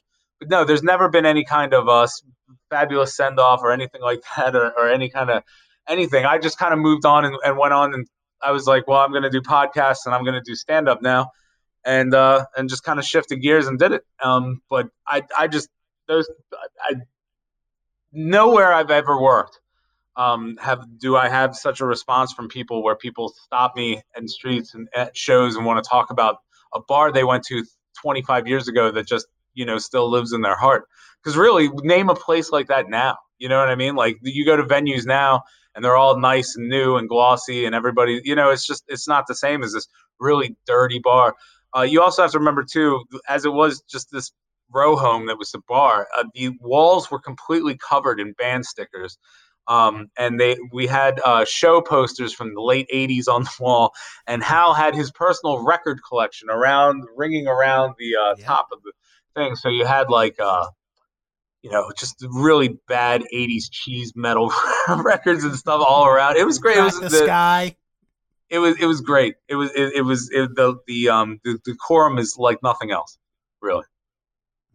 And I will say, I started saying it earlier, and I'll say it now that I was there the day that it it, it, Yeah. it basically ended because we were just hanging out, playing beer pong, and and hanging out, and the the fire marshal and the liquor board just came walking up Lombard Street, walked into every place, started dropping down fines, and they Yeah. come in the house, and we're like, Ugh! and we're wa- we're standing there watching, and I l- can literally quote, "This is not secondhand. This is not somebody else." I was standing next to the fire marshal in the basement, looking at the wire. Like Hal had just put in a new sound system, Yeah. put in new lights, and to quote the fire marshal, he looked up and went, "This place is a tomb." Like, like Hal just spent so much money trying to upgrade everything, and unfortunately wasn't done anywhere near code. And Yeah. it was like, if one of these wires goes up, this whole place will just be a firebox. You can't do shows. And he tried for weeks and months to try and get everything up to code, like, and tried to get it together, and just couldn't. And, and uh, unfortunately, that was the end of it. You know, It really felt like they wanted to shut us down, and they did. They were looking for reasons. Um, you're right. There there was some sketchy stuff in there, but they would tell us stuff, and then we would fix it, and then they would say, "Okay, well that's fixed now, but what about this? And what about this?" And it just felt like they were just trying to make this so they wanted Hal to stop having live bands. That's what they wanted him to do. They said, "You can have a bar. We're going to just shut your basement down and just have the bar on this level." The Hal's would have been out of business. You can't sell any Natty Boh with 15 people up there. So that was uh it, it, it was sad. There's no neighborhood there. There's no. It's not like you can No. make that into a neighborhood place. Everything around there is just in that part of Highlandtown. It, there's no houses. No, and and, and yeah, you. It was definitely a destination. Nobody. That was nobody's local bar. Yeah. and it was sad. And but that's you know in in retrospect though that all came from that disaster with uh, one of the was it Warrant or one of those uh, hair metal bands, Great White. Great, White, yeah. had that fire that killed like 16 people. Remember? And that's yeah, what I didn't even put that, that- together. That was right around the same time. that was what killed Hal Daddy's because that happened, and then the Baltimore liquor board said, "Well, we can't have that shit happening here. We're going to tighten down on all our music venues," and that put us and the Brass Monkey and EJ Bugs. We all went out of business. There was a nine-month period in this town where there was nowhere to play. There was about nine months. I'd say I think it was around 2004. Um, there was nowhere to play. Hal's was gone. Eat all the ba- the places I mentioned. Um, that one place in the other place in Fells Point that was really cool. I can't remember what it was. That place closed. Every there was nowhere to play for about nine months in this town, and uh, and it was all because of Great White. So if you're a Great White fan, fuck you. And uh, other, than, but yeah, but if you're a white, if you're a great white fan that didn't burn up in the fire in Rhode Island, fuck yeah, you. yeah, exactly, exactly. And fuck that place in Rhode Island for operating a death trap and Yeah, making it look was bad for everyone had- else. They had fire sconces on the walls, and that's what caught fire. Between Yeah. that and like I think the pyrotechnics on the band, those two things caught fire. Like, Yeah, and then no escape routes or anywhere for people to get out quickly and yeah. And now that is was a death trap. There's a, if there was some kind of commotion in that basement we had a band called bad luck 13 riot extravaganza play there. They're from philly. Yep. they're great really cool guys. They put on a hell of a show they come out with bats covered in barbed wire and start swinging them and they set off smoke bombs and they set off stink bombs and they pepper spray people and themselves. And um, that started erupting in the basement and people were fleeing and literally falling down the stairs trying to get up. And i saw this i was like oh buddy. We ever had a real emergency down there? We would be fucked. And so you know in all honesty it was a death trap. But it was pretty safe too there wasn't i don't think there was ever big enough crowds for it to really and there was No. like i i don't know You couldn't put a big crowd in there. Like, no there's no way. I mean, I'm sure the place was at capacity every night because at capacity, there's you can't you can't over capaci- uh, capacitate. You can't overfill that place because it's so small. the most there were there were several shows there was a band from essex called pimp daddy longstocking Ah, wow. There is a band name that I have not had to think about. remember them? 20 Pimp daddy years. they used to play house and they would bring 200 people. There'd be people up and down lombard street. There would be people in the backyard. There'd be people in the alley. There'd be people down the street. Um, another band meat jack um, from baltimore. They're really good guys. Um, they used to pack it too. They'd have bring 150 people out. And then the big shows mastodon played there back before mastodon was anybody. 200 people. Dillinger escape plan played there there was probably the most people i'd ever seen. There was people all the way in the back all the way back to the fence. The entire back looked like a seating area. And that was the backyard. You weren't even facing the stage. You couldn't even see the band. You were just there to hear it. There were so many people. I've never that was those were the biggest shows i ever saw there. There was a band there that used to uh, do theme nights. And one night they did an 80s themed prom in Hal Daddy's. And they completely transformed the basement with chandeliers and candelabras and 80s themed decorations and all of their friends came dressed in 80s prom outfits. And i swear to god you would if you walked down that basement you would have thought it was 1986 at you know the enchantment under the sea dance or something. It was it was it was beautiful. It was really cool. People really did cool and imaginative things there. Um, people there was a lot of bands that did like um, like skits and performances in between songs and we had um, there was a there was several hip hop and rap groups that came in and and and and performed. We had everybody. There were ska bands and punk bands and metal bands yes but there were like rock bands. We had a fucking guy that was a dentist and he did Dave Matthews songs with an acoustic guitar and he had his wife play the bongos. And he would come down there and he had us put folding chairs down. Hal bought folding chairs for this guy and he paid us. He would have all his friends come down and sit in their folding chairs and he would play like five or six Dave Matthews songs and they would pay and they would all hang out and Hal would go to the uh, store and buy boxes of wine because they were the only people that ever came to Hal Daddy's and requested wine. So Hal went and bought wine, but once once every two or three months, this dentist would play. Like everybody played there. It was community access stage. It was, and man, that is, I just think that's so awesome. You can't do that shit now. Now, now it's so weird, but that you saw everybody with a guitar played at Hal Daddy's. That was it. The difference between like those days and now is if you do something weird on stage, it's on purpose to be weird. Yeah. Whereas back then, if you did something weird, it was just because you were weird. Yeah there was so much Ernst in the weirdness that was Baltimore back in the day, and there's still some of that now. But like when you, you know, now uh, every time I start reminiscing about those days, I'm like, somebody needs to make a documentary about all these things and all these places, and I guess it's gonna have to be me one day. I guess I gotta I've become been a working on a memoir about Hal Daddy's for about 15 years. I have about 30 pages of notes it's going to be called "If It Wasn't for You, I'd Have to Get a Job," which is what I love that name. which is what Hal used to say every night when he was closing the bar. If you remember, if it wasn't for you, and I, I love you guys. If it wasn't for you, I'd have to get a job. That and that was pretty much my motto for the seven years I worked there in my twenties. Um, and uh, and it was just um, so I do want to. I'm going to publish a memoir at some point about Hal Daddy's. I'm not really sure exactly how I'm going to word it because I want to tell true stories, but there's some people that I don't want to upset, hurt, or destroy their lives. So, you know, it's going to be just waiting. Be you're waiting them out until they all die. Until they die, right? but there was there was some hilarious moments. There was some funny moments. There was some scary moments. There was a night a bunch of bikers were going to beat up our bartender Sean because Sean had a nicer bike than them, and they were going to beat him up for it. You know, and and I was like, uh, I'm not stopping these guys. The, the one guy's name was Graveyard was his biker name. Do you think I'm going to fight a guy named Graveyard? you know what I mean? No. No, no you sir. don't fight Graveyard because you'll end up in a graveyard. I think that's how he got the name. I don't think he cut the grass there. That's you know, I, I, I, you know, I, I think I remember there was a bartender. She last did not last very long. Her name I want to say was Kelly. Brown Yeah, hair. Mhm. big lips, big everything. Yes. big everything. Uh, Oh, yeah. First night she worked there, we were there, and uh, she goes away for a moment. We're like, "Where the hell is Kelly?" We all want beers. We go to the bathroom, and she ah, ah, ah, just getting railed by a dude in the bathroom on her first day. And it's like, well, that's Hal Daddy's. That's Yeah. what happens here. That uh, Kelly is awesome. Um, she's a great gal. Um, we all made m- m- plenty of mistakes with people. I'm not shaming yeah, you for no, that. no, no. Don't worry. Uh, we had a slew of bartenders. Uh, we had Kathy, who's a great gal. Uh, we had we had two Kathys, um, and then my friend Lou's girlfriend used to tend bar there, and I can't remember her name. Wendy. Wendy was the bartender the first time I ever went there.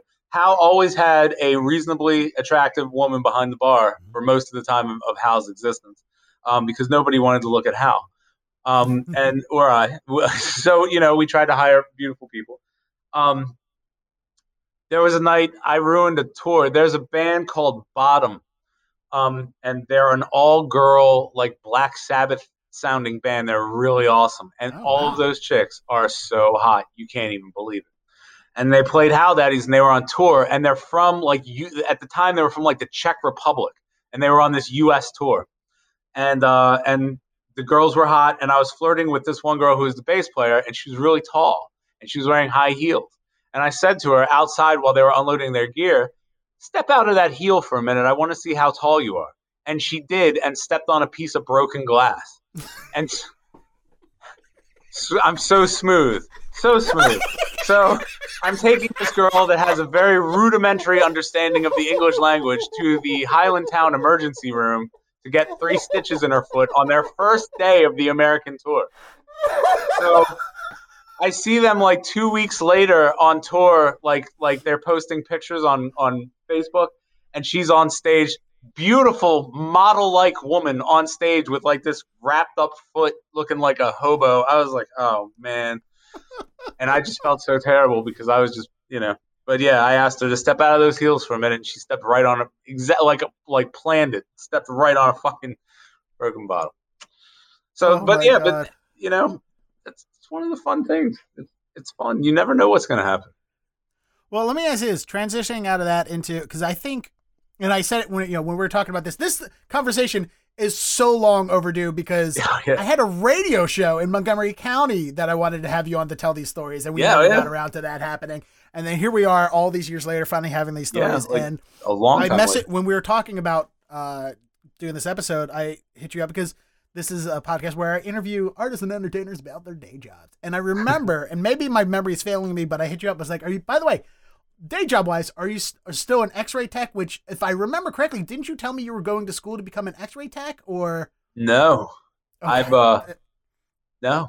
I don't know where you got that. That's interesting. Neither um, do I. I like it, it, it's It's a good What- what career are- move, maybe, but I uh, I'm an, an insurance adjuster. Um, I started this. Uh, I went after house closed.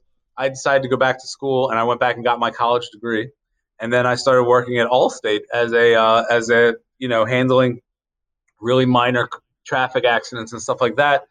And I worked my way up to injury and severe injury and fatalities, and then and then uh, attorney repped injuries wait and a second. fatalities. So, as an insurance adjuster, you, I there's levels to insurance adjusting. Like oh yeah, you you don't just like like I, I know nothing about insurance Uh-huh. other than I have to pay for it when I uh, I'm supposed to pay for it. That's what Right. All I know.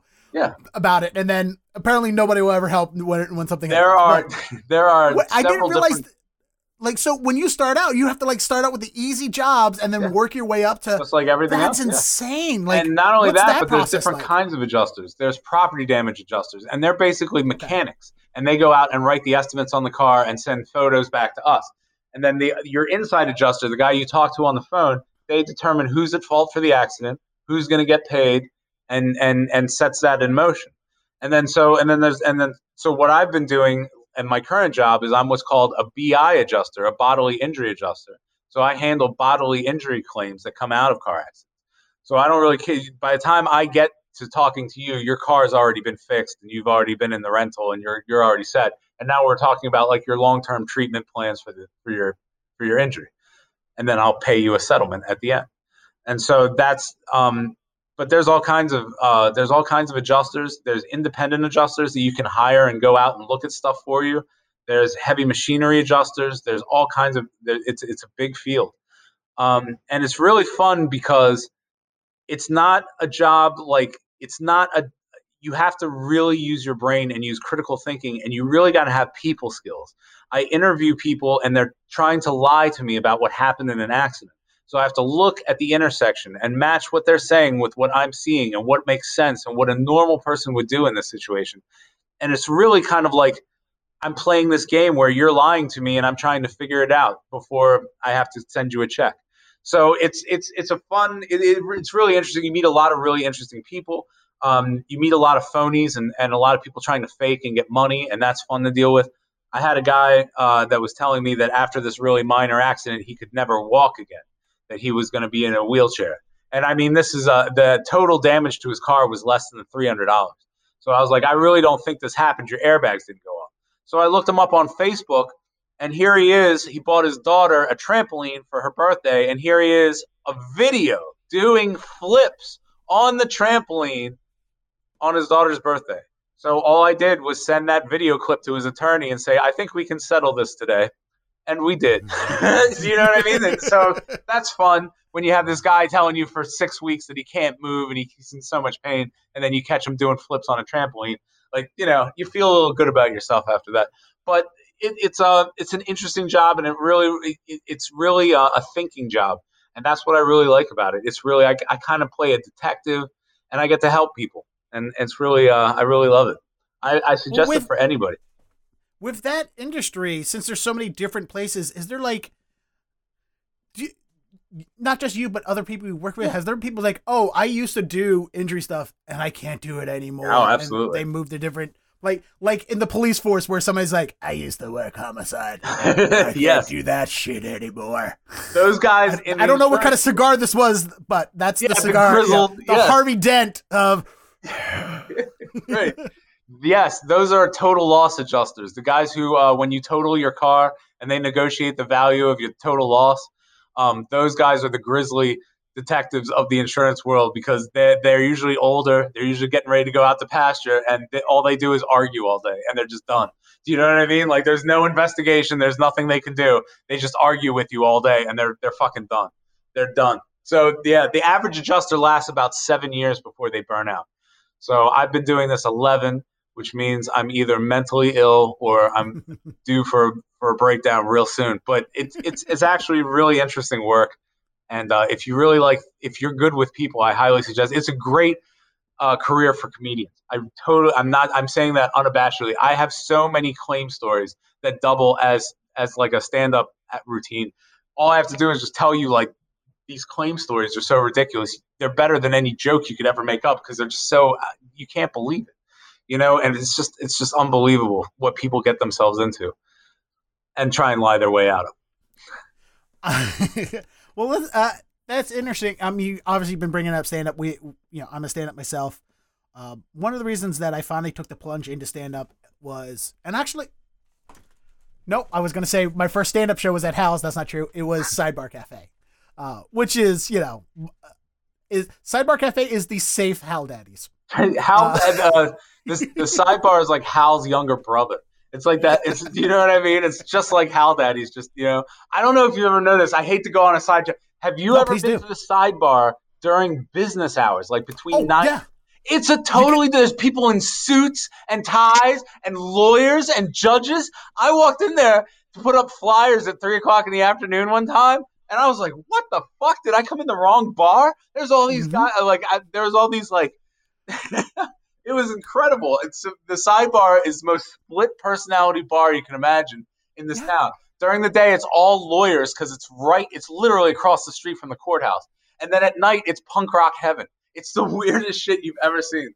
It's insane. And here's the thing I always tell people about that when they're like, oh, Baltimore, The Wire. I totally want to go visit that bar that they used to hold all the Irish funerals in for the cops. I'm like, oh, you mean the sidebar? Yeah. The reason they call it the sidebar is because it's next to the courthouse and it's filled with lawyers all day. And then at night, death metal bands played there. Yeah. And it just blows people's minds. and it, dude, it blew my mind first time. Yeah, we showed up early for a show that we had and there were there it was just lawyer and judge. Like we all walked in, and looked at us like that guy uh, gave me uh, uh, uh probation before judgment. I don't want to be in here right now. right. Like that guy put put my brother in jail. Let's get out of here and just sit in the parking lot. I know it, it was it's surreal. Like it really is. It's like you're in a, you're in the wrong room. You know what I mean? And I, I'd love to know the stories of the judges that went there after hours and saw what that place turns into after after 7 p.m. Do you know what I mean? The, the like button down lawyer who's like, I'll grab one last one at the sidebar and walks in and there's you know, six guys with four foot mohawks at the bar. You know what I mean? They like, had, I think they all knew what was going on because it's not like they changed the bartenders between day and night. Like you still had right. punk metal women and right. Maddie, uh, Maddie, uh, not Maddie Pop Tart. Who was the other Maddie? Maddie Pop Tart was the guy who was running around with Matt Davis a lot. Maddie Pants, that's his name. Mm-hmm. Matty Pants was the guy for the longest time doing all the booking and, and running everything. So you had Matty Pants, who is, who looks like the the the the prototype for emo kids, uh, and just you know punk rock chicks with piercings and, and dyed hair serving judges beers and and and you know scotch on the rocks during the day. They had to know what was going on there at night. And again, just like Hal Daddy's, the entire place is covered in stickers. Yeah, the, the decor is stickers. Is... Which, by the way, the amount of stickers that are in the toilet bowl underwater makes me pray that they never had. That makes me happy that the sidebar always had soap on the uh, on the sink. well, the sidebar bathroom is legendary in that it smells before you can even see it. Um, and Hal's was too. Hal's bathroom was really bad. Um, there's just no way to keep it clean. It, it, funny uh, Hal story nobody wanted to clean the toilets. It was a big it was a big problem. So Hal used to hire a junkie to come in and clean that toilet every once in a while because it was so bad. Because none of us would do it because it was disgusting. Yep. And if we had to shit during our shift, we'd go upstairs to the apartment and take a shit up there, and it was great. Um, the the I think punk rock bar bathrooms universally are terrible. I mean, I've been to a lot of dirty dive punk rock bars. Nobody had a nice bathroom. But yeah, the sidebar bathroom, I was always worried those wood plank urine soaked floors were going to give out one day while I was pissing. And I was going to end up in the basement because God knows those planks were so like every night just covered in urine. How when were they going to give out? You know what I mean? Like how when was going to be the last straw that broke the urine brack? Like it was just so you know. Ugh. You're right.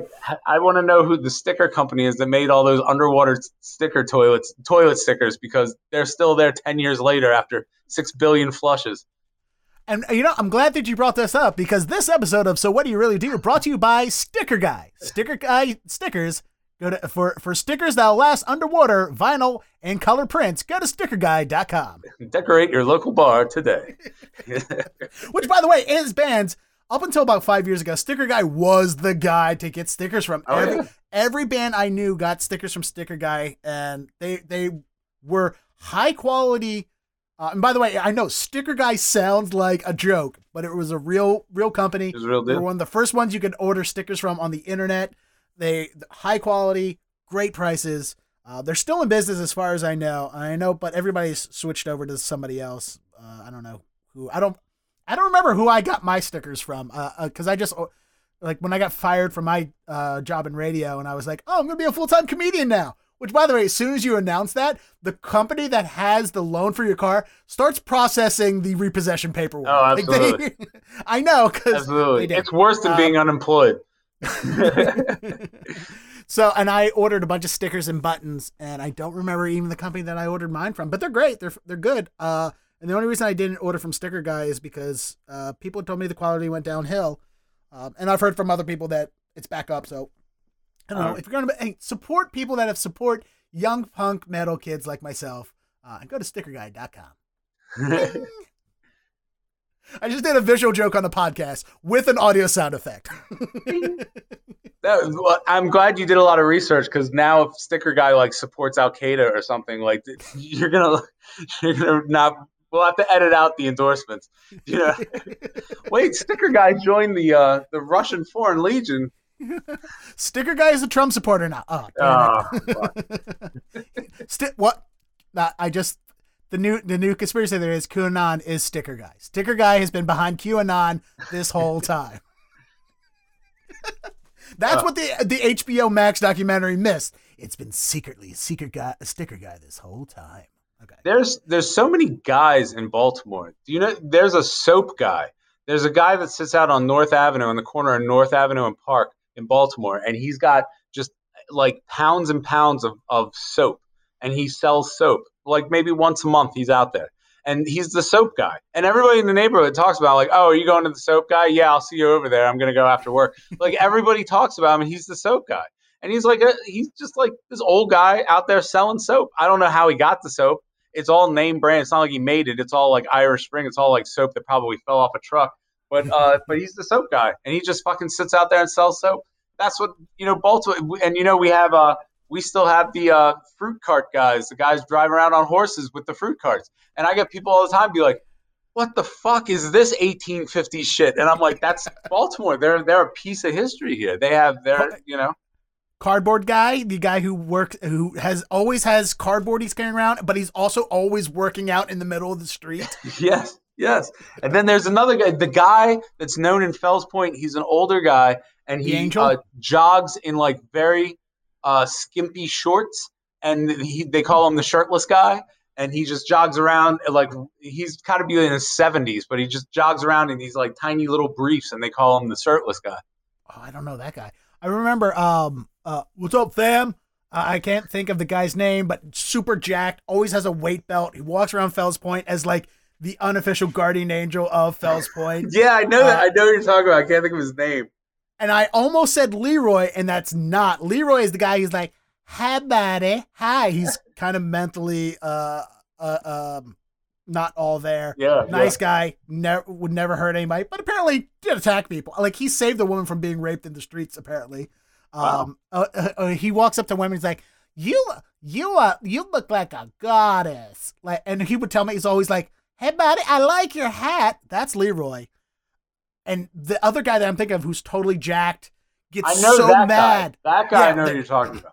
He gets so mad when somebody calls him Leroy because of obvious uh, reasons. Um, what is that guy's name? Ah, and he's harmless, but he's also just in- incredibly t- intimidating. Like Yeah. that is somebody who we need a documentary about to find out who what his backstory is because there's like so many rumors of like he was a giant drug kingpin, then went to Really? prison. That's what the the back the, uh, the the the backstory is. If you start to talk to some people, that's what they say. I don't know how true it is, but he was like this big, huge drug kingpin in the '70s in Baltimore. Went to federal prison, got out, found Jesus, and tried to turn his life around by being the guardian, like directing traffic in Fells Point. Right. Yeah, I know who you're talking about, and I've talked to that guy. I just didn't know he had this big backstory. Uh, He's one of those. We don't know if it's true. We don't know if it's true, but that's Right. one of the backstories that I've heard from people. That's interesting stuff. There's so many characters in this town. There really is. There's so many just interesting, weird fucking people in this town, and I love it. I really do. There is a huge parallel between the music industry and comedy, and I think Oh, that's sure. why, beyond the fact of every comedian wants to be a rock star and every rock star wants to be a comedian, other than that factor, I think that the the reason our industry is so parallel is why so many of us who are in one end up flowing into the other. Right. Is because there's just so many similarities to that, and somebody who's you know for you who's you know in uh, emerging in the scenes and stuff how has that transition been? Because there's a lot of what I call Joe Sib disciples. Where if you don't know who Joe Sib is, he is uh, used to be in a, a punk band called uh, Wax. I'm pretty sure he started. I want to say it's Sub Pop Records was his record label, um, and he was just a punk rock guy that is now does stand up comedy, and it, a lot of his comedy revolves around being in the punk scene, being in bands and stuff like that. Um, and I was somebody who was in the punk metal scene, never really in bands, but adjacent to the scene as a manager, booker, and stuff like that. So a lot of my comedy doesn't revolve around those days because there's just, other than being in a bar, in a, in a seedy bar every night, there's not a lot of parallels in my life between the two Yeah. other than that factor. Um, and just the irresponsibility of all of us. And by the way, the reason I became a manager and booker is not because I'm not, is because I'm responsible. It's because I'm the least irresponsible of all my friends. Oh, the one in the land of the blind, the one-eyed king, the one-eyed man is king. I used to say that all the time. There were so many managers, and I'd be like, "You couldn't manage a fucking water fountain, but but you're still better than a guitar player and a drummer at booking shows and keeping everybody sober and in the same van and alive with all of their feet and teeth." I used to liken managing a band to babysitting grown adults every day of my life.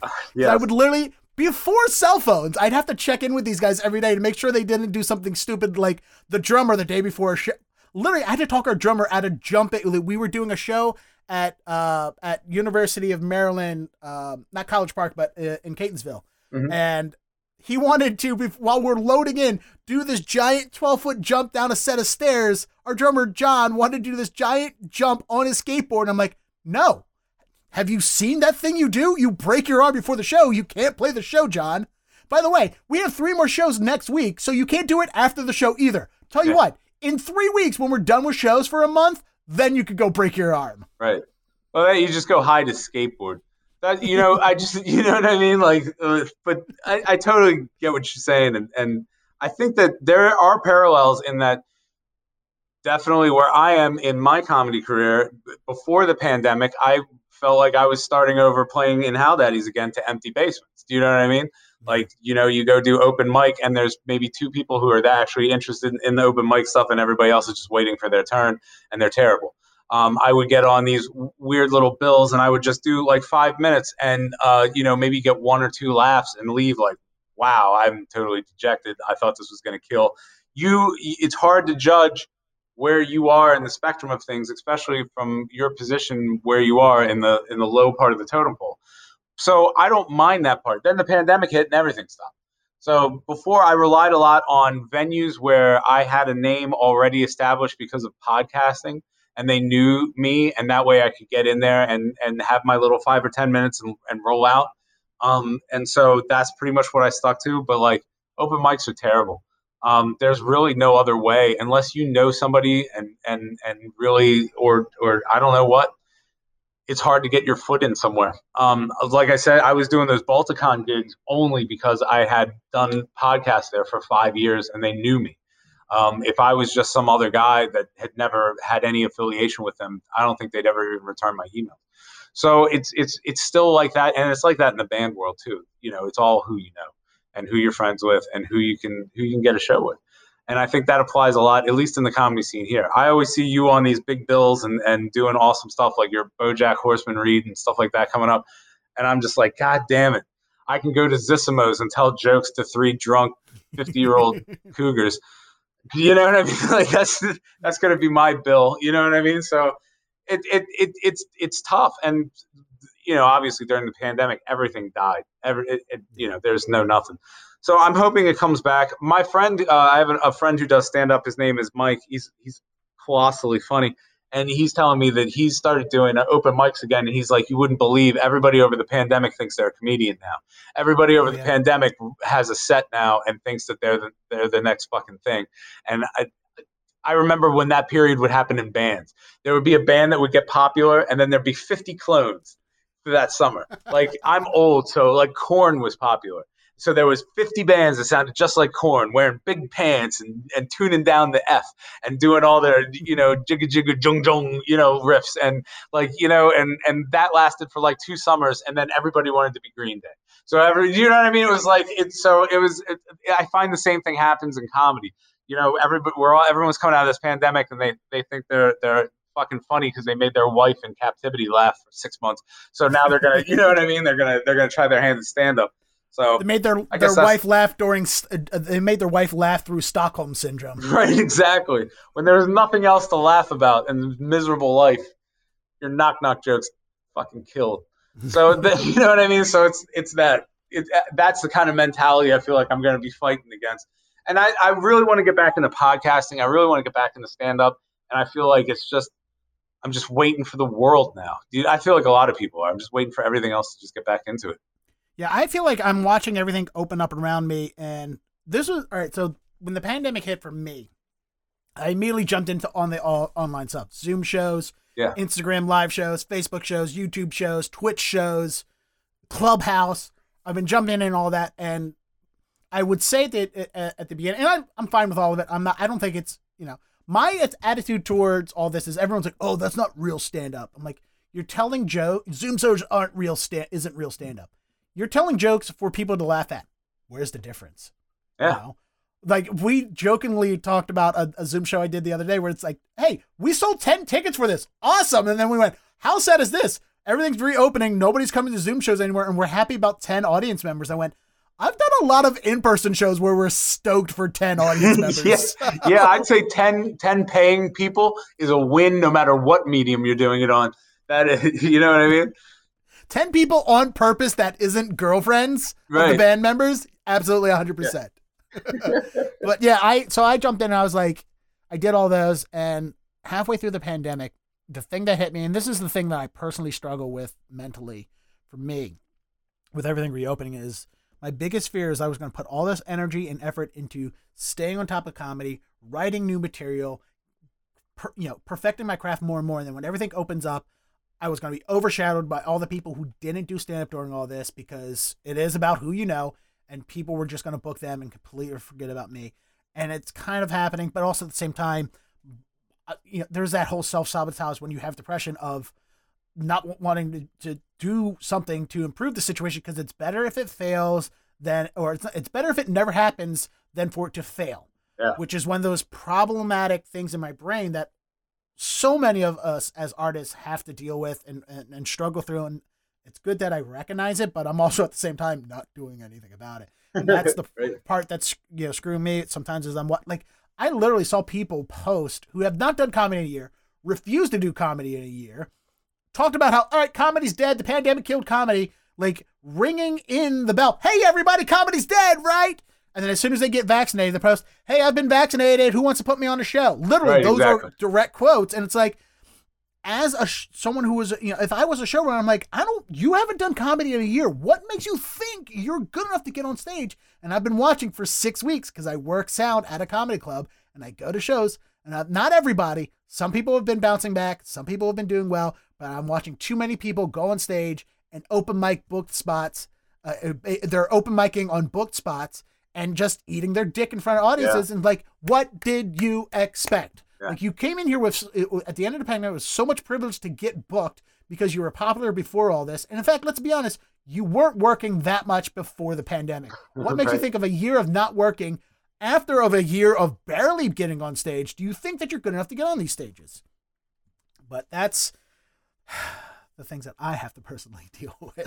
and I can understand somebody as you who's still developing and, and working hard that open mics are terrible. Like the, you, when I left Baltimore, the open mics we treated like shows because we didn't have open mics. Yeah. You know, because we had audiences, people would come out to things for the most part.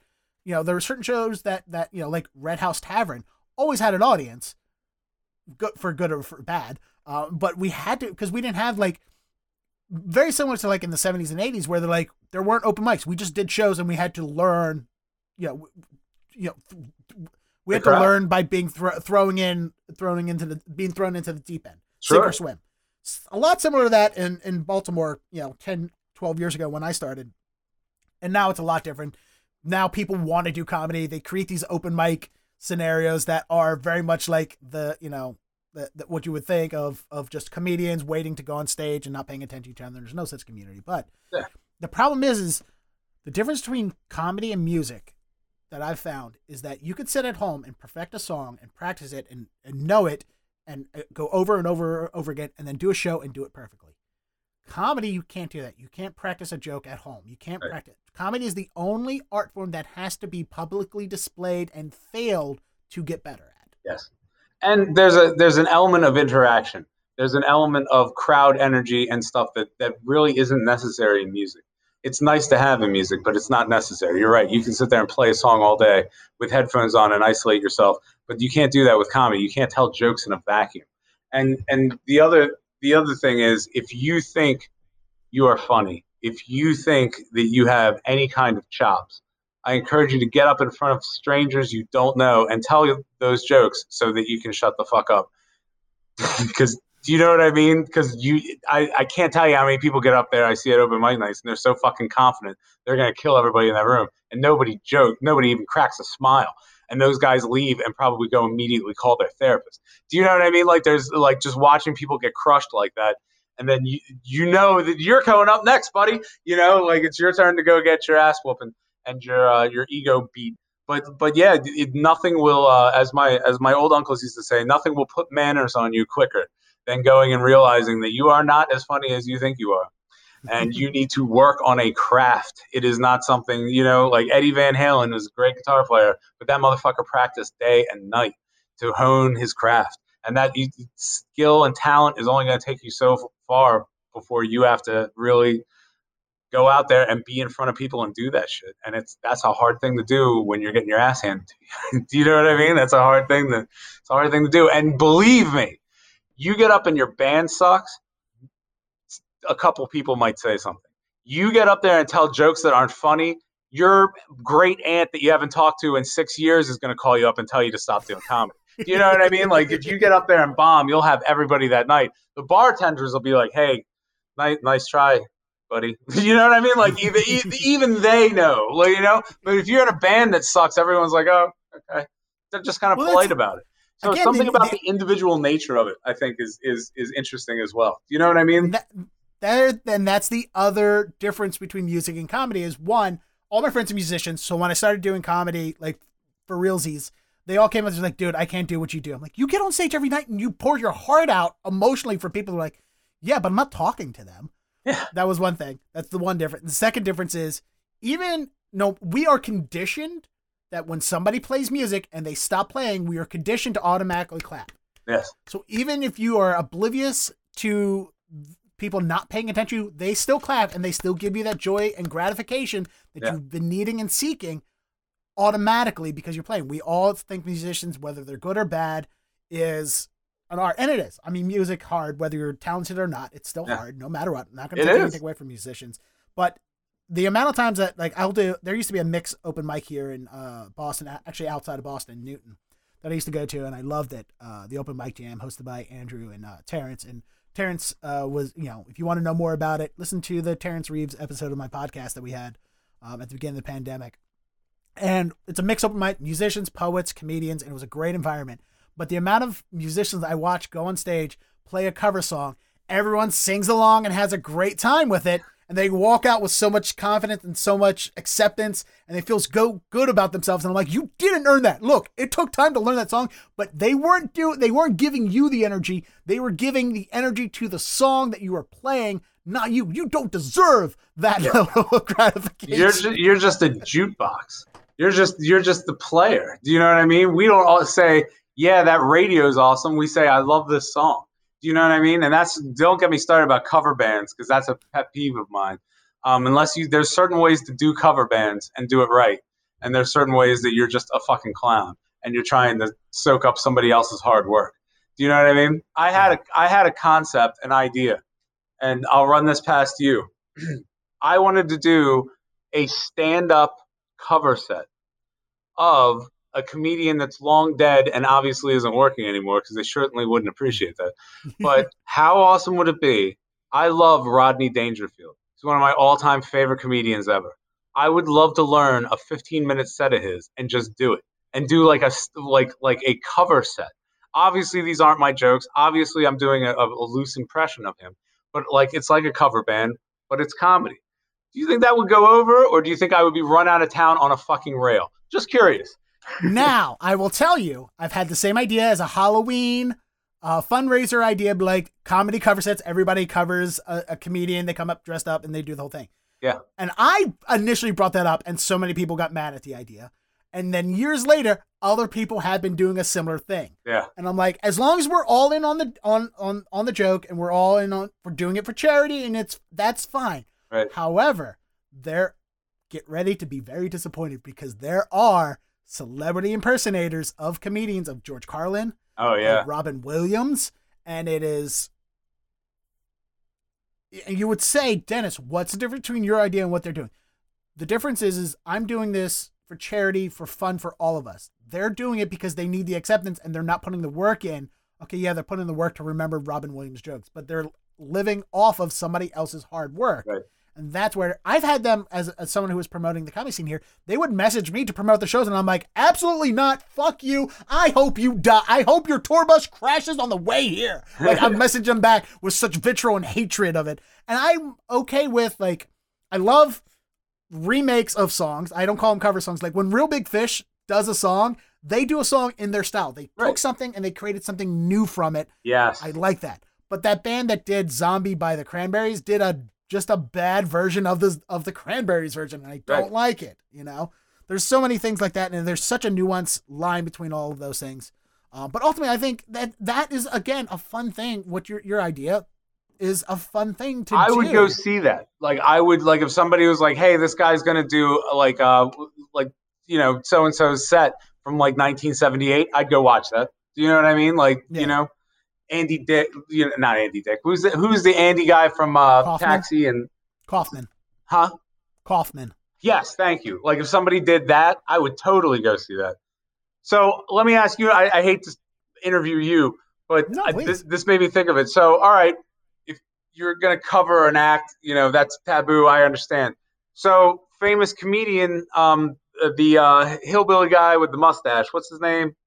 Um, oh, uh, Larry the Cable Guy. No, but he was on that tour. Jeff Foxworthy. Yes. So you know his story. He bought somebody's act and and just and just did it.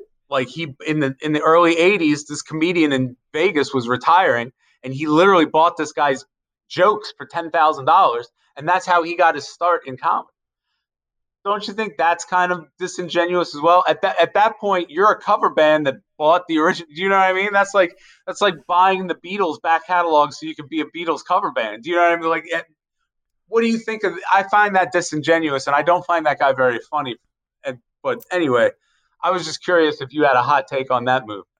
Well, would you ever buy a comedian's old set and and walk around acting like you fucking did it? You know what I mean? Like that's there are I will say there are people like when I started doing comedy we have stopped doing comedy, and I will like, I'll I'll give you fifty bucks for an old joke of yours. That was so good. that that joke was so good, and I want to buy it and do it not because I need to write a joke, because that joke's so good it needs to live on. Yes, and I'm willing yes. to pay for that joke to live on. There's certain people yes. that that happen. So whole set. I, but yeah, uh, boodle. You know, that's a that's a bit. Yeah, I'm gonna. I uh, so uh, full disclosure, I have worked with the blue collar guys. Uh, oh, really? I, I was not on stage.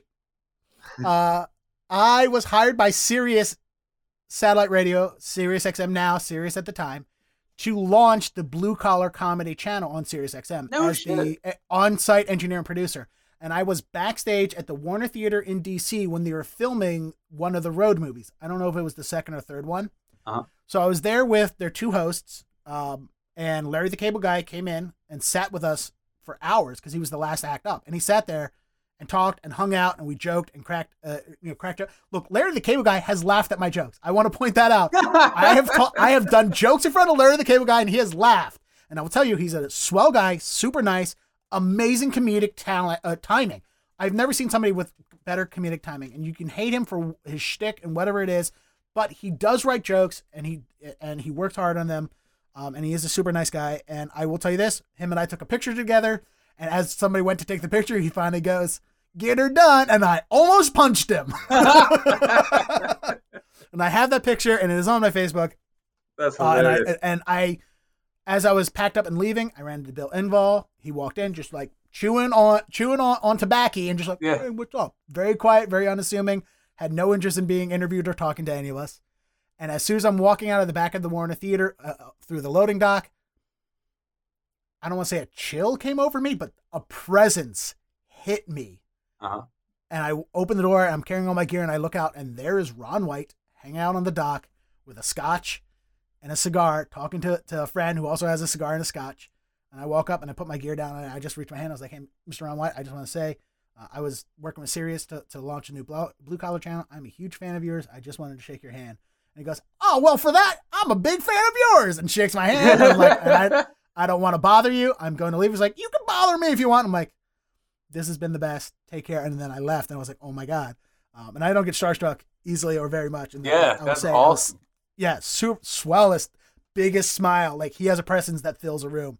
Um, so that's me working with them. I never met Um, That's awesome. I will defend what they do because also with Larry, if you don't know, um, Larry got big by wait in, in Florida, waking up early every morning and calling random radio stations Yeah. to be a pretend pretend listener. Not just not like I knew Larry the Cable Guy because I thought he was just a guy that lived in Baltimore calling 98 Rock. Right. No, it comes to find out he was doing that at every radio station every day for years. Yeah, and he got his name out and there. eventually he got paid for that too. His real name's Eric or something. I saw a show about his real life story. It was an interesting cat.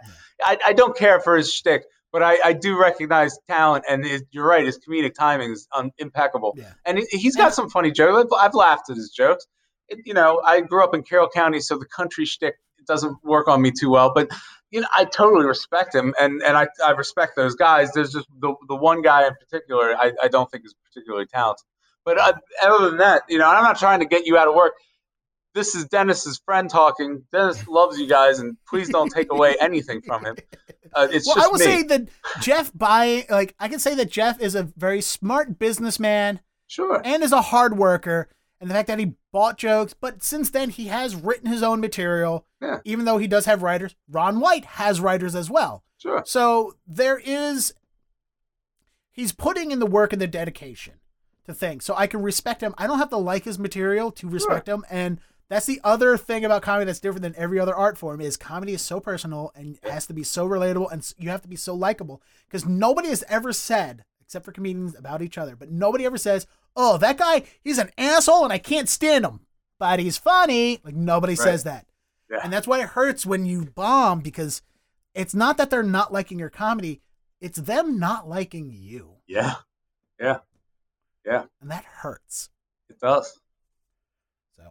All right. Well, now that the, the world's coming back to hopefully the way it was, um, what's what, what's the plan for, for Jack in the future and what are you planning to do? Like, are you still doing a podcast or are you planning for your next podcast? I am planning for the next one. I'm not currently doing one. I did one called the Mythwits, um, where we brought in um, scientists and astronauts and interviewed them, and we had fun with them.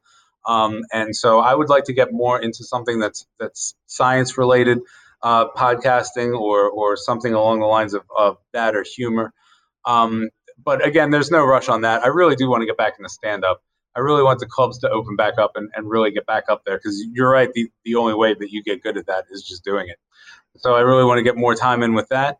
Um, I'm continuing to write and work on other things. I have several pro- writing projects that I'm working on. Um, besides the Hal Daddy's memoir, I have two works of fiction that I'm working on. One's a short historical fiction that um, takes place in Baltimore, and there's another one that's a little different. And I'm just trying to, uh, I'm pretty much just trying to throw as much shit at the wall as possible and seeing what sticks. Um, just like I think a lot of creatives try to do. So that's pretty much what I'm trying to do. I'm trying to hone my stand up craft. I'm trying to do some podcasts as much as I can and maybe start my own and uh, and definitely just keep writing as much as I can and, and just uh, see where it takes. There's so much that's in limbo right now because the world is just in limbo that it's really not, uh, you know, I wish I had like a solid plan. But right now, that's pretty much just keep digging at what I'm doing. And, and that's pretty much what my plan is. You know what I mean? All right. Yeah. And that's the thing about us creatives. We always have to be working, whether yeah. we, whether it's, where we're doing it on purpose or doing it as a hobby, we're always having to create something. Like that's the reason why I finally took the plunge and did stand up for realty. Like before I started doing this, I would go to open mic every once in a while. I had a friend that a couple friends that I helped write jokes for and help workshop stuff with them, and I was writing jokes in radio. You know, everything. Every my goal in radio, the few times I was on, is every time I crack open the mic, I'm doing one of two things: either being funny or being informative. Those are the because those are the things that I took away from the jocks on on WHFS when yeah. I was growing up on HFS ninety nine point one WHFS is that they're either funny or informed. Like they're music nerds, but they were also funny. And I tried to do that in my, my career. So I was always writing jokes. And when I finally, what got me to finally start doing stand up for realsies is I the radio station I was working at. I, I lost the job at the restaurant I was working at. I was still working at a radio station part time, and I didn't feel connected to the station. And I was like, I'm going to take my creative arts into my own hands, my own entertainment into my own hands. I'm going to finally do stand up again. And that's what dove in. Yeah. What made me dive in is because I wasn't getting what I wanted anywhere else, and I needed to do it. And stand is the only place where you can do it all on your own terms. You don't have people to, to, to check in with. You don't have people to organize and gather. Like bands are great, but it's it's There's like only one person on the van. Yeah, and, and, you have to get five people to try to get together to practice and oh, organize, and it's terrible. it's it's a lot of work. And I respect people that that you know that can make it work. Um, but I'm I'm an individual, and I've tried so many times to to organize things, and it takes a lot of work, and I know. So it's great that you're putting your efforts into so many things still. Um, and I can't wait to read any of the books when you when you finish them. And uh, I hope people uh, who are listening will follow you, and uh, when those things come out, they'll find it too. So, Jack, this has been great. Thank you. This thank is a long, like I said earlier, long over, long overdue conversation oh, yeah, that we needed definitely. to have. Definitely. Uh, and Thank you great. so much. I appreciate. it. I love it. Yeah, and this is the good thing that the pandemic brought us together, even though we're 400 miles apart. Yeah. Because you know, well, I built a studio. I could have done this call at any time, but this studio was built to be remote. But uh, here we are, and we're able to, to, to do it. And, so many good stories. Yeah. That I didn't even know about. So, all right, bud. Take care. All right, you too. Thank you.